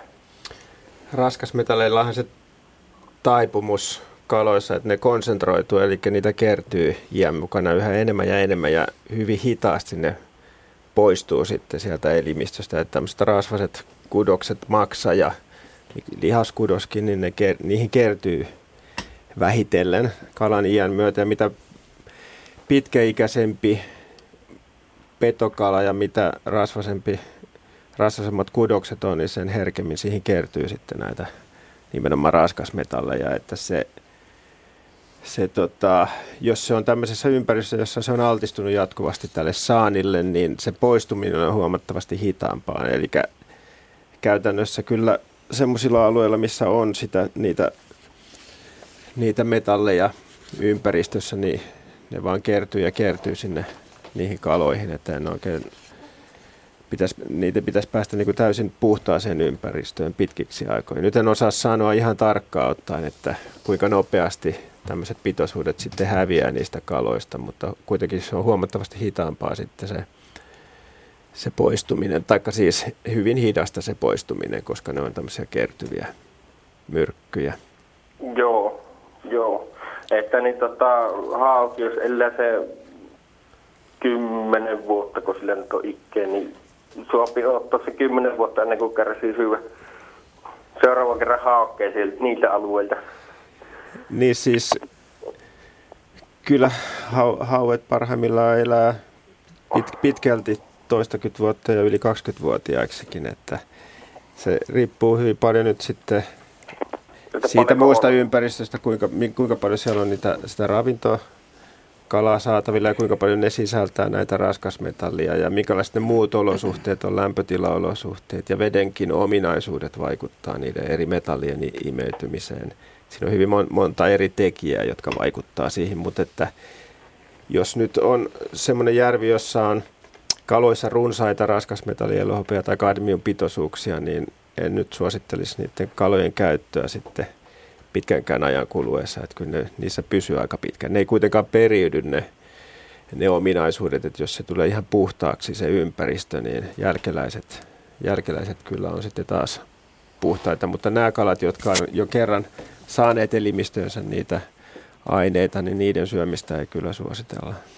Mites kun mä kuulin Talvivaarasta puheen ollen, niin tässä tutkija sanoi, että esimerkiksi alumiini, niin se ei mene kalassa, se ei ole raskasmetalli, niin se ei mene kiduksia pidemmälle. Se tukehduttaa kalan ja silloin sen kalan voi kyllä käyttää ravinnoksi. Joo, näin on. Näin se pitää kyllä paikkaa. Se alumiini on semmoinen alkuaine, että varsinkin happamissa olosuhteissa se saostuu kalojen kiduksille ja se on hyvin tappava kaloille sinänsä. Ja varsinkin kalan poikaset, esimerkiksi lohikalojen poikaset, taimenen poikaset on hyvin herkkiä semmoisissa vesistöissä, missä on suuret alumiinipitoisuudet ja happamuus vaihtelee. Silloin kun se happamuus, eli pH laskee, niin silloin alkaa tämä alumiinin saastuminen. Saman tapaan käyttäytyy myös rauta, että jos rautaa on paljon vedessä. Entäs nikkeli? Nikkelistä mä en siitä nyt ihan varma, mutta että nikkeli on kyllä ihan akuutistikin myrkyllistä suurissa tai kohtalaisissakin pitoisuuksissa. Joo. Mitenkäs sitten järven kasvillisuus ja eliöstö? Muu eliöstö. Niin. No kasvit, Henry ehkä voi tässä vähän kompata, mutta siis käsittääkseni ympäristön elohopeapitoisuus nyt ei välttämättä kasveihin vaikuta. Useissa soissa esimerkiksi saattaa olla rahka samalla kerrostumissa aika paljon. Esimerkiksi ihan luonnostaan elohopeaa, eikö näin ole, Henry? Näin on joo, ja mä en usko, että ne kasvistossa nämä vaikutukset ensimmäisenä näkyy, että kasvit ottaa kuitenkin juurillansa pääosan ravinteista ja ennen kuin se sinne pohjalietteeseen kertyy semmoisena määrinä, niin kyllä se varmaan menee aikaa. Tietysti jos pitoisuudet tulee tosi koviksi, niin näkyyhän se kasveissa sitten takuvarmasti. Ja meillä on tämmöisiä raskasmetallisulattamoja, esimerkiksi tuolla Kuolanniemenmaan puolella, näitä ei ole vesiympäristöjä, mutta siellä paikalliset nikkelitehtaat tuprutti aikoinaan ilmaa nikkeliä niin paljon, että hän kuolihan siinä se kasvillisuus usean kilometrin säteellä näiden tehtaiden ympäristössä tai ympärillä, mutta virtaavat vedet varsinkin, niin se on vähän sitten ongelmallista, että tietää, että mihin kohtaan se nikkeli siellä laskeutuu vai kuinka paljon siitä menee virtaavan veden mukana pois, että se selviää ainoastaan niillä mittauksilla sitten, mitä siellä paikan päällä tehdään. Jos pitoisuus nousee koviksi, niin kyllä kasvillisuuskin tulee kärsimään. Melkein mikä tahansa aine tarpeeksi suuressa pitoisuudessa niin muuttuu ihan akuutisti. Tähän jossain määrin tässä voidaan vaikuttaa happamuuden säätelyllä. Tuosta alumiinista oli puhe, niin en muista, oliko se raja-arvo suurin piirtein pH 4,2, jonka jälkeen alumiini muuttuu täysin liukoiseksi ja sitoo esimerkiksi fosforin hyvin tehokkaasti ympäristöstä ja sitä kautta muodostaa alumiinipolyfosfaattikomplekseja. Ja kalkitsemalla sitten näitä vesiä, niin voidaan ehkä tehdä jotakin, mutta tämä on sitten kyllä oman alan asiantuntijoiden tehtävä, että mitä näissä vesissä tullaan tekemään ja mitä siellä tapahtuu. Siellä on aika paljon levitetty poltettua kalkkia just sen takia, että ne liukoiset metallit saataisiin sidottua. Joo. Siellä tulee varmaan mielenkiintoinen kasvillisuus jatkossa, kun kaikki kalkin suosia kasvit. Jäämme seuraamaan tilannetta. Tyydyttikö vastaus, Jouko? Kyllä, tällä hetkellä. Kyllä. Hyvä. Tehtaan toiminta ei ole vissiin kauheasti tyydyttänyt. Niin. Joo, ei. Joo. Katsomme. Lopulliset vaikutuksethan selvinnevät viimeistään ensi keväänä alkaa näkyä. Tai kesällä, mitä siitä seuraa. Mutta jäämme seuraamaan tilannetta. Vatsat kohti taivasta kohtaan. Kiitos soitosta ja hyvää syksyn jatkoa. Ja otamme rohkeasti. Mä katson, onko tuossa. Niin, tässä oli kommentti näihin tikkoihin. Juhani Hirvelä Limingasta tikan tästä rengaskysymyksestä kommentoi, että pikkutikka syö mahlaa ja siinä vierailevia hyönteisiä. Näin, tämä on hyvä havainto. Tässä vähän ajeltiin takaakin kyllä. Joo. Itse asiassa aika paljonkin. Niin. Itse asiassa se oli ainut vastaus meillä siihen kysymykseen. En parempaakaan vastausta siihen silloin keksinyt. No niin, kiitos Juhanille kommentista ja menemme eteenpäin. Seuraava soitto tulee Laukaalta ja Tuomo Kantola on. Päästämme Tuomo Kantolan kysymään asiantuntijoiltamme. Hyvää iltaa, Tuomo. Hyvää iltaa. Kysymykseni liittyy harakkaan. Taannoin näin, kun tuulihaukka oli tällaisen peltoaukean yläpuolella lekutteli sille tyypillisen tapaa ja metsästi siinä. Ja se lähti sitten syöksyyn ja nappasi jonkun jyrsijän siitä peltoaukealta. Ja samaan aikaan pelon reunassa olevasta koivusta harakka hyöksäsi kohti tätä tuulihaukkaa ja pyrki häiritsemään, ja toiveena varmaan oli pudottaa tämä saalis. Itse jäin pohtimaan, että kuinka suunnitelmallinen harakka on, että pystyykö se ajattelemaan, että tuolla se tuulihaukka nyt lekuttelee ja kohta se siitä saaliin nappaa ja sitten minä menen siihen väliin, vai reagoiko se sitten siihen, kun se jyrsijä oli jo sen tuulihaukan kynsissä mahdollisesti? Harakka on fiksu lintu vai mitä, Juha? Joo, kyllä. Vastaus on Podeok sekä että. Tässä voi olla kahdenlaista harakkaa, että toinen odottaa sitä, että tapahtuu jotain ja iskee siihen. Ja mä luotan, että jotkut yksilöt voi olla näin älykkäitä, että ne voi suoraan sanoen peesata ja katsella, että antaa toisen tehdä duunia ja sitten lähdetään vähän katsomaan, että jos sen saisi tiputettua. Ja varikset ja harakat, kaikki varislinnut jahtaa muita ja odottaa, että saisi. Tässä nyt tulee vähän mieleen kihumainen saalistustyyppi sitten, että kihuthan ei itse pahemmin pyydystä ja antaa tiirojen tehdä työ ja sitten jahtaa tiiraa ja tiira tiputtaa kalansaalia ja nappaa. Mutta joillain harakoilla se voi olla yllättävänkin pitkälle kehittynyt, mutta sitten taas toisaalta jos pitäisi vetää ihan yksiselitteinen vastaus, niin ehkä siinä vähän on ollut sattumallakin osaa. Eikä se kuitenkaan ihan lajityypillinen ravinnon. No ei nyt ihan tyypillistä, että harakka niin kuin tuulihaukalta niin, odottaa ja nappaa saaliin, mutta kuten ehkä aluksi niin kuin ajattelin, että fiksu yksilö voi tehdä. Ja mielestä. Tilaisuuden tullen. Lokeilla on samantapaista käyttäytymistä kanssa. Oletteko te nähnyt, että parakka on tehnyt jotain muuta vastaavaa tai sillä alueella? Tai...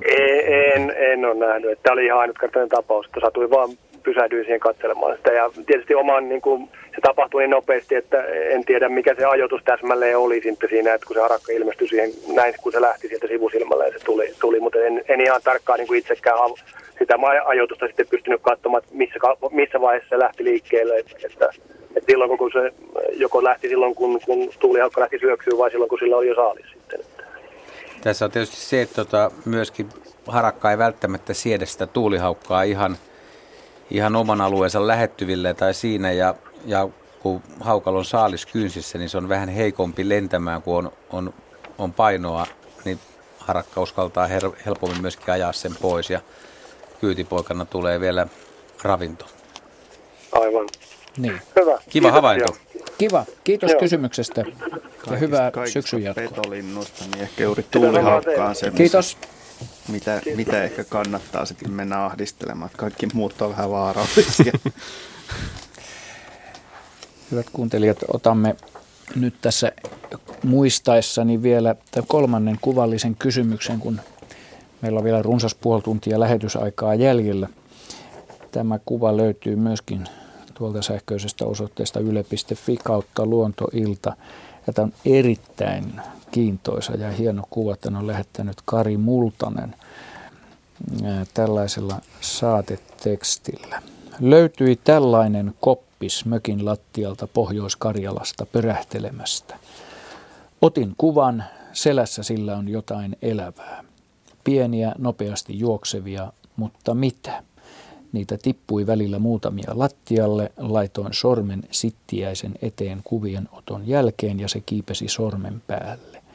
Kannoin sen ulos ja se lähti pöristen lentoon. Mikä laji ja mitä selässä? Näin siis Kari Multanen. Kerrottakoon niille ihmisille, jotka eivät ole tilaisuudessa nähdä kuvaa, että tässä todella, kun Kari itsekin sanoo, jonkinlainen sittiäinen todennäköisesti, mutta sitten tämmöisiä pienempiä punertavan ruskeita, montakohan noita nyt olisi tuossa, useampi kymmen. Riittävästi sanoisin riittävästi, niin kuin Jaskakin sanoo, riittävästi sen selässä. Sopii hyvin tuohon Maria Puuro. Tämä on hyvin hieno kuva.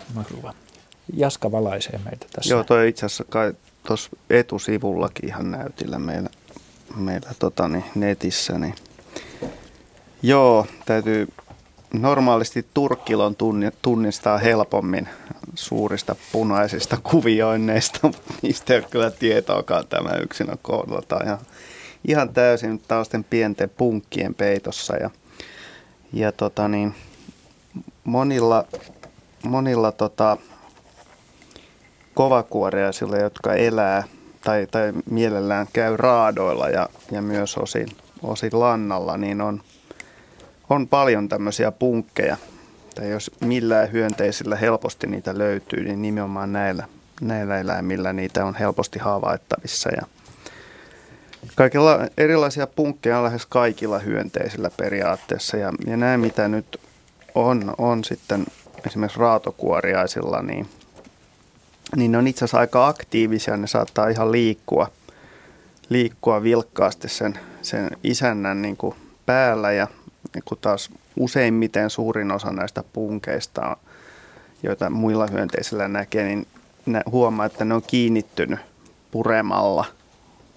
Esimerkiksi perhosilla olevat punkit, niin niistä näkee, että ne ihan selvästi imee niin kuin hemolymfaa, eli hyönteisten verta, jos nyt näin voisi sanoa. Ja näitä kutsutaan niin sanotuksi foreettisiksi punkeiksi näin kuin ammattikielellä. Ja ilmeisesti on niin, että itse asiassa aika suuri osa näistä lajeista on semmoisia, että paitsi että ne käyttää tätä turkkiloa ennen kaikkea liikkumiseen paikasta toiseen. Punkit on hämähäkkieläimiä ja Ja niillähän ei ole siipiä, joten tämmöinen hyönteinen on suunnattoman niin kuin näppärä tapa liikkua paikasta toiseen. Ja niiden ei tarvitse maksaa esimerkiksi autoveroa, joten se on suhteellisen halpa menetelmä niille. Ja sitten lisäksi niin monet näistä lajeista on myös semmoisia, että ne pystyy hyödyntämään näitä raatoja itsekin, että joidenkin lajien tiedetään esimerkiksi käyvän käsiksi vaikkapa tämmöisten raatoihin munivien eläinten muniin ja pieniin toukkiin, ja ne on petoja. Onko tämä sitten niinku mönkiä eli maastoajoneuvo? Siitä veroa kuitenkin joutuu maksamaan. Jos mikään on mönkiä, niin tuo juuri. Mutta tämä on siivellä näppärä vielä, että tämä pystyy lentämäänkin. Tämä on tosi todellinen. Pystyykö se tuolla lastilla? Kyllä se pystyy. Tässä itse asiassa sanotaankin, että se lähti pöristen lentoon. Sehän on kantovoimaa. Ja turkkilollahan on peitin siivet, ja kun saula lähtee lentoon, niin se kohottaa nämä kovat peitin siivensä. Sieltä alta tulee itse asiassa lähes 3 kertaa pidemmät lennin siivet, joilla se sitten, se ei ole mikään suuri taituri, mutta sanotaan, että voimaa siitä löytyy kyllä. Ja nämä on siinä mielessä hauskoja otuksia nämä turkkilot, että nämä todellakin hoitaa sitten. Turkkilolla on tämmöinen taktiikka, että turkkilot saattaa vielä yhdessä haudatakin esimerkiksi kuolleen hiiren, mutta sitten lopulta niin otetaan matsia ja tapellaan siitä, että kuka saa munia siihen. Ja sitten turkkiloäiti hoitaa näitä toukkiaan siellä ja sananmukaisesti jutteleekin niillä ja pitää ääntä ja ruokkii niitä toukkia sitten tällä herkullisella, vaikkapa nyt hiiren tai pikkulinnun raadolla ja niin poispäin. Söpöä. No niin, tämä oli. Kiitämme Jaakkoa erittäin valaisevasta vastauksesta ja perusteellisesta vastauksesta. Autat kunnian rauhassa. Niin, ei vaan kiitämme nyt ja tässä, emme odota niin kauan. Kiitoksia. Meillä on 5,5 tuntia lähetystä jäljellä ja seuraava soittaja on Juha Kauppinen Sodankylästä. Terve Juha. Terve sinne kaikille raatilaisille kuulijoille. Ole hyvä ja kysy, mitä mielessä liikkuu. Mun kysymys koskee puuta. Tämmöistä kelohonkaklapia, jonka löysin puuliiteristä, niin se on halkaistu ja se on noin 35 senttiä pitkä. Mutta sen sisällä on keskellä ikään kuin tämmöinen niin kuin kasvava toinen puu. Jos ajatellaan, että kynttilä halkaistaan ja siinä on se sydän. Tämä on se sydän ja nämä puun, tämän isomman kelon, joka on 10 senttiä halkasijaltaan ja tämä pienempi tässä keskellä on aivan pyöreä, niin sen nämä kasvusyyt, ne on eri paria. Ja jos tästä on osa katkennut, niin siihen jää keskelle semmoinen ura, niin kuin olisi sentin syvyydeltä kaivettu. Ja tämä on ihan pyöreä ja yksi osa mulla on jostain toisesta klapista irronnutkin. Ja mä ihmettelin, että mistä tämmöinen niin kuin kuivunut pajunkepakko on tuonne halkojen joukkoon joutunut. Ja kunnes tämän yhden löysin, en raaski sitä polttaa. Tämä on ihan kuivunut, harmaa, kevyt kelo. Ja tästä pienestä keskellä sydäntä olevasta, joka kasvaa siis suoraan puun mukana ylöspäin, niin siitä lähtee pieniä oksia, jotka mä huomaan, että ne menee tämän 10-senttisen kelon läpi niin kuin ulkopuolelle. Toki ne pienet oksat on aikaa myöten katkennut. Mä en ole ikinä nähnyt tällaista. Mikä tämä voi olla? Jaa. Kuulostaa jännittävältä. Mysteerio. Salix parasitico. Joo. Se varma asia, että se on eri puu, mikä on siellä sisällä kuin... Ei, kyllä tämä täytyy olla samaa puuta. Ei tätä kukaan voi laittaa tänne. Tämä on niin kuin kynttilän sydän, kun sä halkaset sen, niin se on siinä kun nakutet. Voisiko tässä olla... Tämä nyt on... pientä hakuomuntaa, mutta lienekö mahdollista, että siinä olisi tämän kelon sydänpuu, joka on kovettunut sinne, säilyytynyt sinne omia aikojaan. Siihen kertyy pihkaa ja muita aineita, mikä estää lahoamista. Ja sen ulkopuolella saattaa nyt olla kerros, josta lahosieni on tehnyt tehtävänsä, eli se pehmeämpi puuaines, joka ei ole pihkoittunut, niin se on siitä hävinnyt ja siitä on tavallaan tullut sitten tämmöinen kaksiosainen puuaines. Päällä oleva vaaleampi kellopuu ja sisällä oleva tummempi sydänpuu. Hyvin vähän tummempi ja nämä molemmat on erittäin kovaa aineesta ja täysin kuivaa. Joo. Mä veikkaan, että se mikä mä äsken sanoin, niin että siinä on näin käynyt, että se, vaikka ne molemmat nyt on kovia, niin sen sydänpuun ulkopuolella on ollut tämmöinen pehmeämpi kerros, minkä tämän sieni on pystynyt hajottamaan, kunnes puu on kuivunut liikaa. Ja ne pienet oksat, jotka sieltä työntyy ulospäin, niin ne tosiasiassa ne on oksia. Eli puuhan kasvaa jatkuvasti paksuutta ja nuoret oksat, jotka on siinä syntyhetkellä ollut pinnalla, niin nehän jää sinne puuaineen sisällä ja ne on myöskin kovaa puuta. Eli, ja niiden säteet, eli puusolut kulkee toisen suuntaisesti kuin pystyyn kasvava puu. Eli se ilmiö, mikä sieltä nyt on paljastunut, että siellä on heikompi puuaines hajonnut, vanhat oksat, jotka on siellä puun sisällä, on jäänyt jäljelle ja samoin tummempi sydänpuu. Että näin näkisin, että tässä on käynyt. Tämmöistä vastausta Henry tarjoaa tässä. Miltäs kuulostaa? Mulle tyydyttää tämä. Mä en ole koskaan nähnyt tämmöistä, enkä niinku törmännyt tähän, mutta en mä nyt kyllä tätä raski polttaakaan. Sehän on taideesine. No tämähän on taideesine ja luonto on ihmeellinen. On. Juuri näin. Toi olisi kiva nähdä. Olisi kiva nähdä. Pane talteen tai lähetä meille kuva siitä. Mä voin lähettää kuvan teille, mutta täytyy toimituksesta vaan kysyä sitten, että mihin numeroon mä sen lähetän vai lähetäks mä sen samaan? Sähköpostiin. Lähetä sähköpostiin osoitteeseen luonto.ilta@yle.fi. Mä lähetän. Kiitos. No, kiitos. Hyvää syksyn jatkoa. Samoin. Hei hei. Ennen seuraavaa soittajaa otetaan Katjalle yksi sähköinen kysymys. Marita on lähettänyt tämän ja kysyy. Luin äskettäin paikallislehdestä. Tässä ei ole tietoa. Ja omassa tässä paikkakunta. Luin äskettäin paikallislehdestä, että täällä Sastamalassa on nähty 2 valkoista hirveä. Nämä oli paikallinen luontokuvaaja ikuistanutkin. En ole koskaan kuullut mitään vastaavaa. Valkoisia peuroja tosin on. Mitenkä monta valkoista hirveä Suomessa on? Ja mistä tämä värivika johtuu? Jaa, sitä kuinka monta niitä on, niin en osaa sanoa, mutta harvinaisia ne on, mutta niitä tasaisesti aina silloin tällöin esiintyy. Että sama syy siellä on niin kuin takana kuin muillakin valkoisilla, poikkeavasti valkoisilla nisäkkäillä, että, eli jonkin asteista albinismia tai näitä värimuunnoksia, että on kyllä aikaisemmin kuullut myöskin valkoisista hirvistä. Onko niitä tullut meillä tässä puheeksi vuosien mittaan? Joku tapaus silloin tällöin, nimenomaan hirveistä. Meillä on tullut kuvakin lähetetty Luontoiltaan. Eikö se ollut semmoinen, jossa oli jopa punaiset silmät? Niinpä on. Se on täällä, sehän on täällä niin täysin Ari Kaivan näytille. Joo.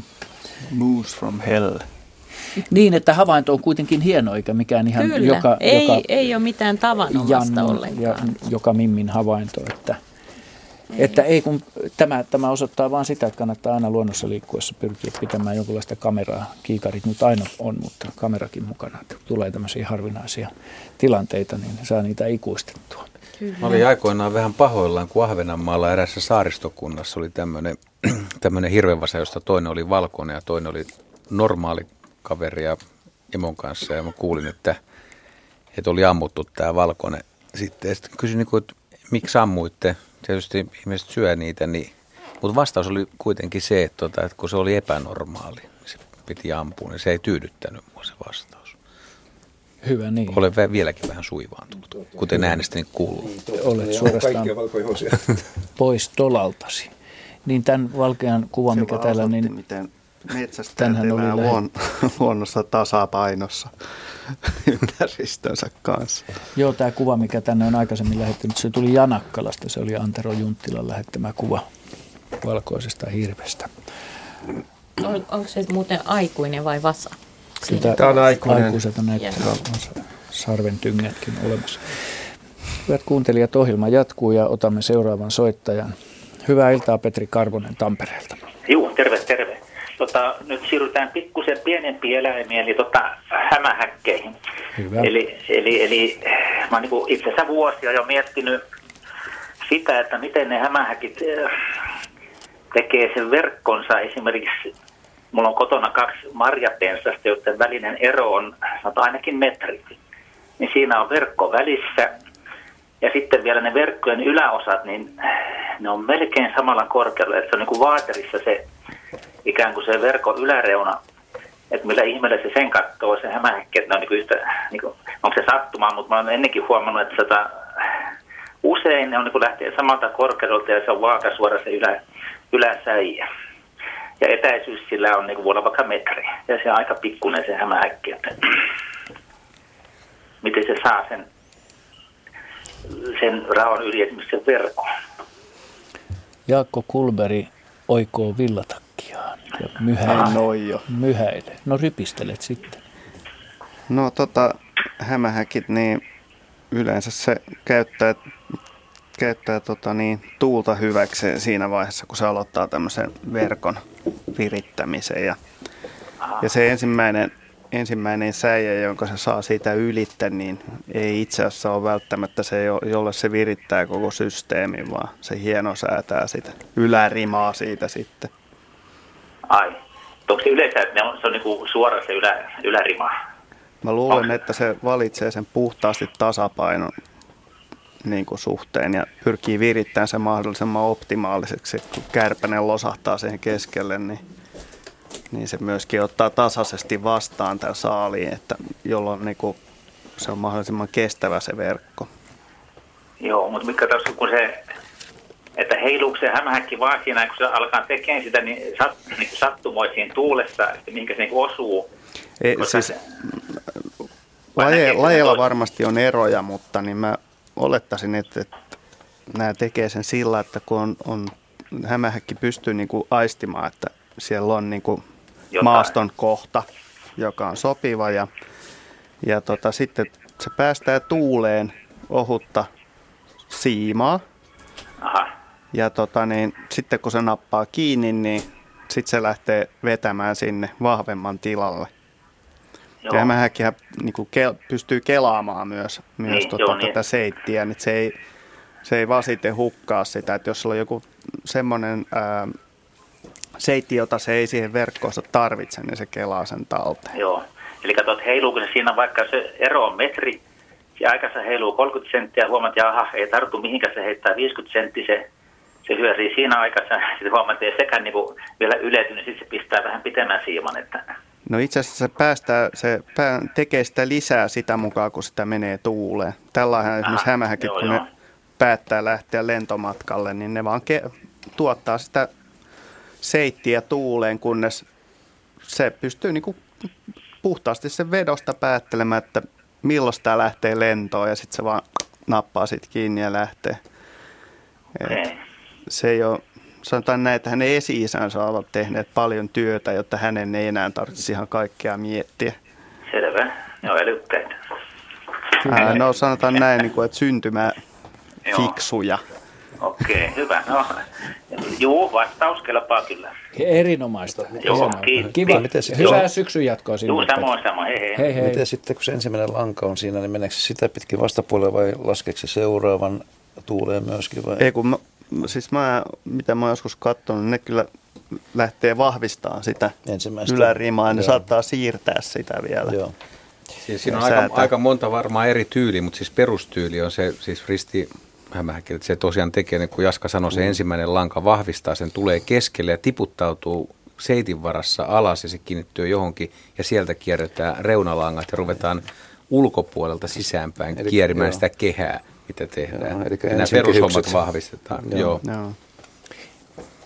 No niin, ennen seuraavaa soittajaa otetaan tämä viimeinen näistä 3 kuvallisesta kysymyksestä, jotka löytyvät siis osoitteesta yle.fi / luontoilta. Tämä tulee Juhalle, tämä kuvallinen kysymys. Tän on lähettänyt Anneli Hemilä Järvenpäästä ja tässä ilmeisesti hänen sormikkaansa päällä tai kädessä kuitenkin on lintu, punertava lintu, jykevinen nokkineen. Ja kysymys kuuluu, meillä täällä Järvenpäässä on ollut paljon tilhejä ja rastaita liikkeellä. Onneksi on ollut pihlajanmarjoja ihan kiitettävästi. Sattui jälleen, että parvesta yksi lintu lensi vahingossa päin ikkunaa. Kun katsoin tarkemmin maassa makaavaa lintua, niin huomasin, että se ei ole ihan jokapäiväinen vieras meillä Kinnarin kujalla. Kertokaa, mikä lintu on kyseessä. Missä tällainen pesi? Näin kysyy siis Anneli Hemilä Järvenpäästä. Joo, tässä on nyt tämän syksyn ja loppusyksyn alkutalven ilmiö. Taviokuurnat on liikkeellä suurin joukoin ja muistaakseni viimeksi hyvä vaellus oli vuonna 2001, eli harvinaista herkkua. Ja niitä on viime päivin asti ollut siis Helsingin edustalla ja ulkosaaristossa, niin no itsekin on nähnyt päivittäin, kuulu heleää viheltelyä ja kuvassa on herra koiras itse, oikein kaunis punainen. Naaras on tuommoinen ruskeahtavan kellertävä pääosista. Ja laji on tosi mystinen, ei kuulu ehdottomasti niin kuin Suomen mystisimpien lintulajien joukkoon, että vaeltaa joinakin vuosina, viettää kesällä hyvin piilottelevaa elämää, erittäin vaikea havaita kesäkuussa.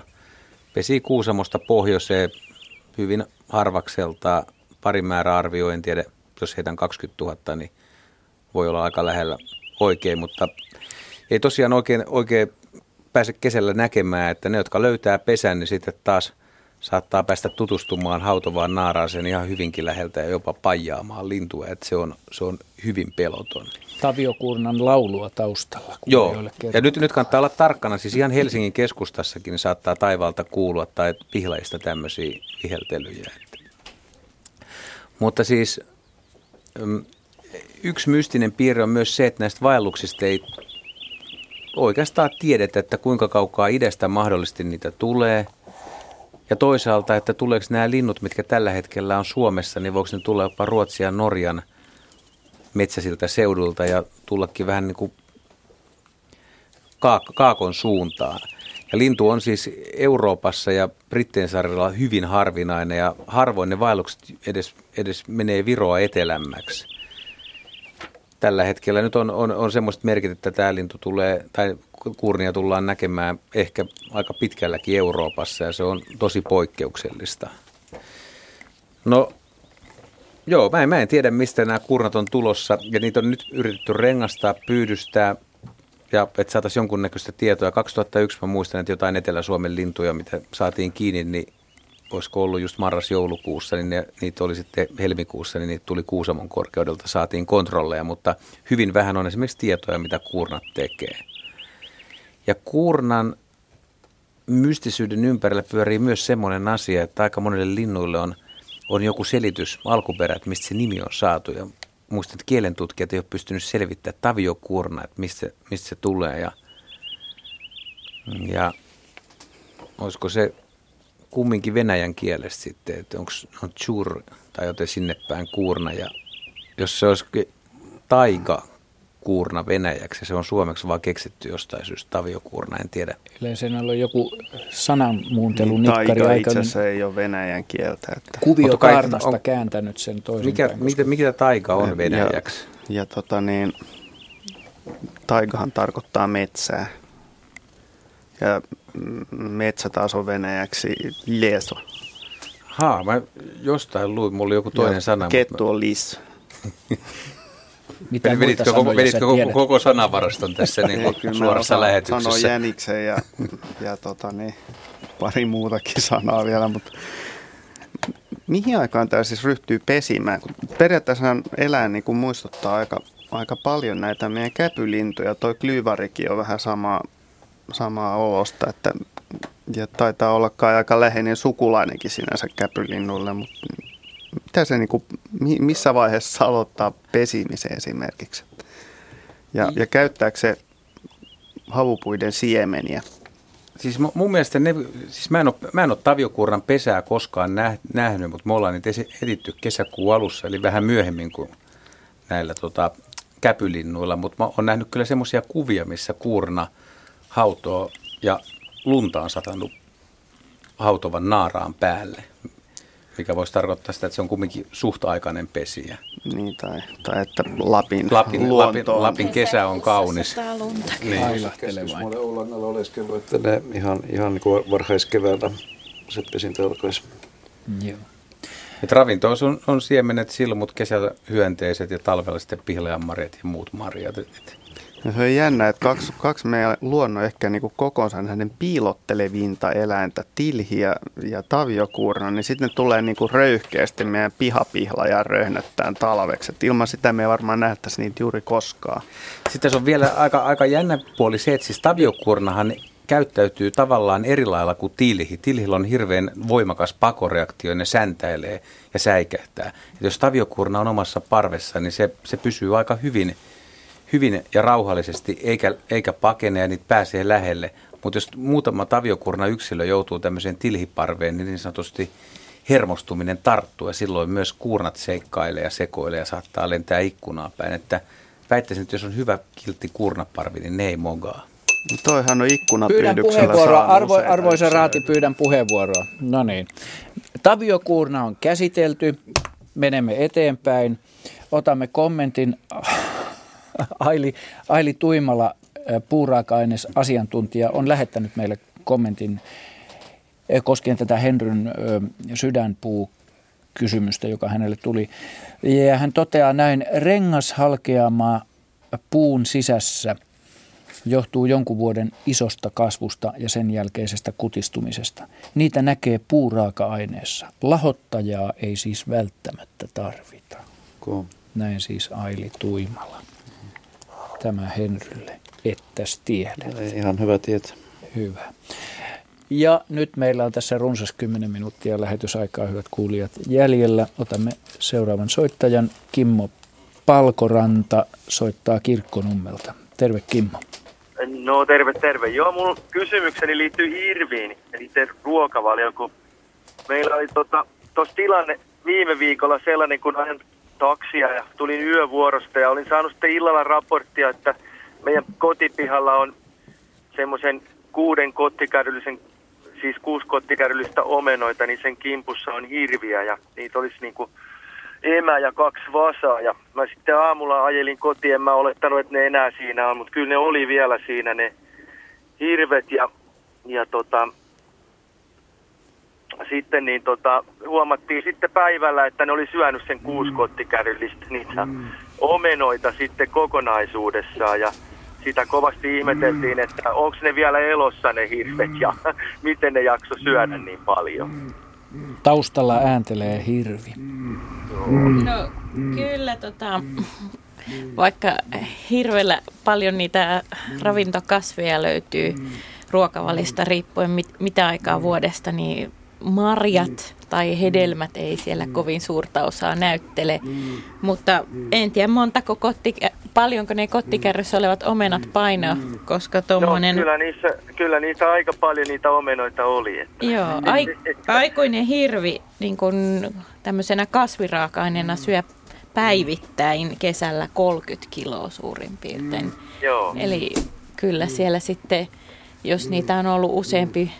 Sanatko se, että 2 vasaa olisi? 2 vasaa ja emä, että se oli aika kookas se emä. Että jos sillä on iso vatsa sitten. Kyllä sitten nyt varmaan ähky on tullut sellaisesta määrästä kaiken kaikkiaan. Ja siitä ei tosiaan jäänyt yhtään, että ehkä joku 2-3 omenaa sitten jäi, että ei olisi piirakkaa edes niistä saanut. Ja osa oli sitten jo vähän käyneitä, että olisiko ne ollut vähän jurissakin sitten sen jälkeen. Oliko ne kottikärryt... Oliko ne kottikärryt ihan täynnä niitä omenia kukkuroillaan vai? Joo, ihan kukkuroillaan oli. Ja me ihmeteltiin, että mitä ne voi syödä niin paljon. Olisiko siinä sitten semmoinen, että me pidetään nämä itsellämme?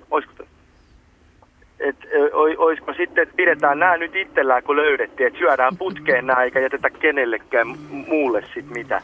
Ainakaan valkohäntä seuroille. Niin, aika paljonhan niitä sitten tämmöisiä pudokkaita omenoita kuskataan nimenomaan pienten hirvieläinten ruokintapaikoille syötäväksi, että kyllä nyt varmasti ei hirvikin sen huonommalle maistu sen suussa, mutta tosiaan niin syksyllä syksyllä siellä saattaa olla näitä viljapellossa vierailijoita jonkun verran, mutta harvemmin ehkä puutarhaan asti. Mun lapsuuden kodissa kyllä hirvet kävi puutarhassakin, mutta ne söi kaikki näin tämmöiset terjoin salavat niin, että ne oli ihan tynkää. Tätä vähän tyypillisempää oksia ja versoja. Kyllähän joissa omenatarhoissa niin hirvet tekee aikamoista jälkeä, kun ne riipii niitä omenoita ja katkoo oksia. Sitten. Niin, no, se on ehkä sitten enempikin niiden versoihin takia liittyvää, vähän niin kuin nämä muutkin metsätuhot, että siellä syödään niitä oksan kärkiä ja tuorempia versoja. Mutta aika lähellä ne tosiaan oli talo, että ne oli ihan 20 metrin päässä, että se aiheutti ihmetystä, kun mäkin niin kuin tulin sitten yövuorosta silmät ristissä ja sitä auton valokeilät osui niin siihen emään ensiksi, niin mä sitten pelastauduin äkkiä kotiin. Mutta Kirkkonummi on hirvirikasta seutua ja mulla on samanlaisia havaintoja, että Kirkkonummilla aika pelottomia ihmisen suhteen hirvet on, että niitä näkee hyvinkin lähellä. Ihan rauhassa esimerkiksi ihmistä niin ruokailemassa pelloilla ja tien varsilla. Varsinkin Porkkalas. Nimenomaan juuri näin. Ja sitten täytyy muistaa, että omenan vesipitoisuus on aika korkea, että sitä ehkä voi vetää vähän enemmän. Aivan, rouskutella. Joo. Kiitos Kimmo kivasta soitosta ja mukavaa syksyn jatkoa. Ja hyvät kuulijat, 6 minuuttia lähetystä aikaa. Otetaan rohkeasti vielä yksi soittaja. Timppa Evijärveltä soittaa meille. Todennäköisesti illan viimeinen soittaja. Moi Timppa. Terve. Mulla on semmoinen, näin semmoisen tapauksen mökillä, mökkirannassa kesällä oli semmoinen niin rauhallinen tuuleton päivä ja niin oli sorsa poikua siellä rannassa uiskenteli. Ja oli emä ja 2 semmoista, varmasti aika pientä, niin semmoisia karvasia poikasia, mitä sillä oli niitä mukana. Ja oli siinä rannassa niin kaivavat jotakin siinä. Ja mä niin rauhallisesti kävelin siihen ja ne ei huomannut se emä ja toinen poika, ne huomasi minut ja ne lähti niin kuin vähän kauemmaksi. Se, yksi oli siinä niin kuin lähellä rantaa ja lähti vähän niin kuin paniikista, kun se näki minut, niin vähän myöhässä. Ja semmoinen yksi iso molskahus kävi vaan siinä rannassa, niin mä ihmettelin, että mitä tapahtui. Ja, se oli, ei ollut tuulta, ei ollut laineita eikä mitään. Ja mä jäin seisomaan sinne katsomaan. Ja ne sorsa emä ja se poika, ne lähti vähän matkaa ulospäin ja pysähtyivät sitten. Ja taas oli ihan peilityyni järvenpinta siinä. Ja ne tuli takaisin sitten emmo siihen ja piti hirveän meteliä ja etsi sitä toista poikasta, mutta ei sitä löytynyt mistään. Niin tuli semmoinen tunne, että taisi iso hauki käydä nappaamassa sitä suupalan, että niin aika harvoin varmasti pääsee niin kuin näkemään tuommoista. Ja tuolla on nyt tosi isoja haukia tuossa järvessä kyllä todistetusti. 15 kilosiakin on tullut sieltä, että kyllä siellä aikamoisia krokotiileja on kyllä. Mutta onko se tavallista, että ne ottaa niin kuin ihan yhdellä purasulla tuommoisen niin kuin sorsan vaan? Pinnasta, ihan rannasta. Kyllä iso hauki ottaa sorsanpoikasen ihan kevyesti ja nielaseekin aika vaivattomasti. Että kyllähän haukien vatsasta on löytänyt, tänne Luontoiltaakin on tullut erilaisia ihmetyksen aiheita käärmeistä ja myyristä ja sisiliskoista lähtien. Että kyllä hauki käyttää kyllä tuommoisen tilaisuuden, varsinkin jos se on saalistamassa, niin oitis hyödykseen. Että varmaan varsinkin just tämmöisten sukeltajasorsien, esimerkiksi telkänpoikasia, jotka pulikoi siellä veden alla, niin niitä joutuu kyllä hauen ruuaksi. En ehkä niinkään mielellään nouse siitä pinnasta ottamaan tämmöistä pinnassa räpistelevää sorsanpoikasta, mutta kyllä niinkin sattuu joskus, että kyllä niitä.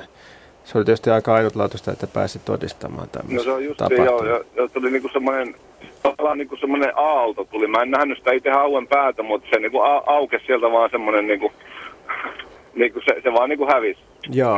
Ja siinä ei ollut mitään taistelua eikä mitään. Se oli vaan niinku yksi iso molskahtus, se oli niinku tilannut niin ohi saman tien. Joo, eikä se tarvitse kovin isokaan, että monen sanotaan 1,5 kilon haukikin pystyy kyllä.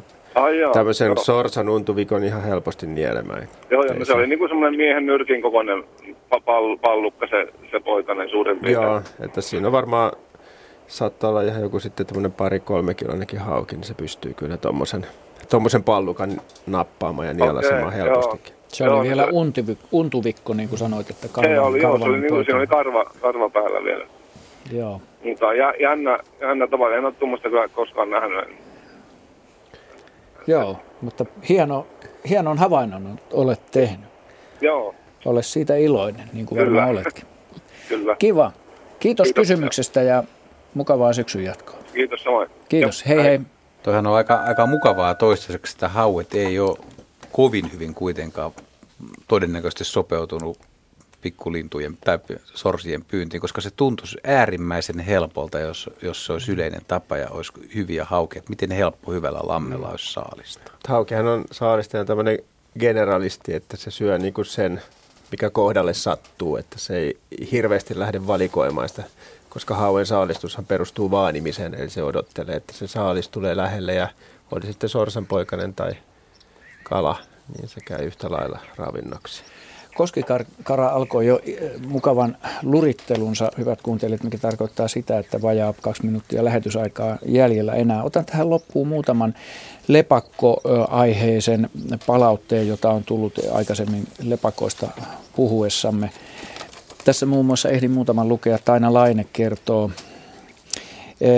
Kuuntelin ohjelmanne 17.10. Siinä oli puhetta, pitääkö lepakko ihmisen kuultavaa ääntä. Pitää ja kovaa. 2000-luvun taitteessa maaliskuussa lepakko oli jostain syystä mönkinyt vintiltä ulos ja suoraan koirien eteen.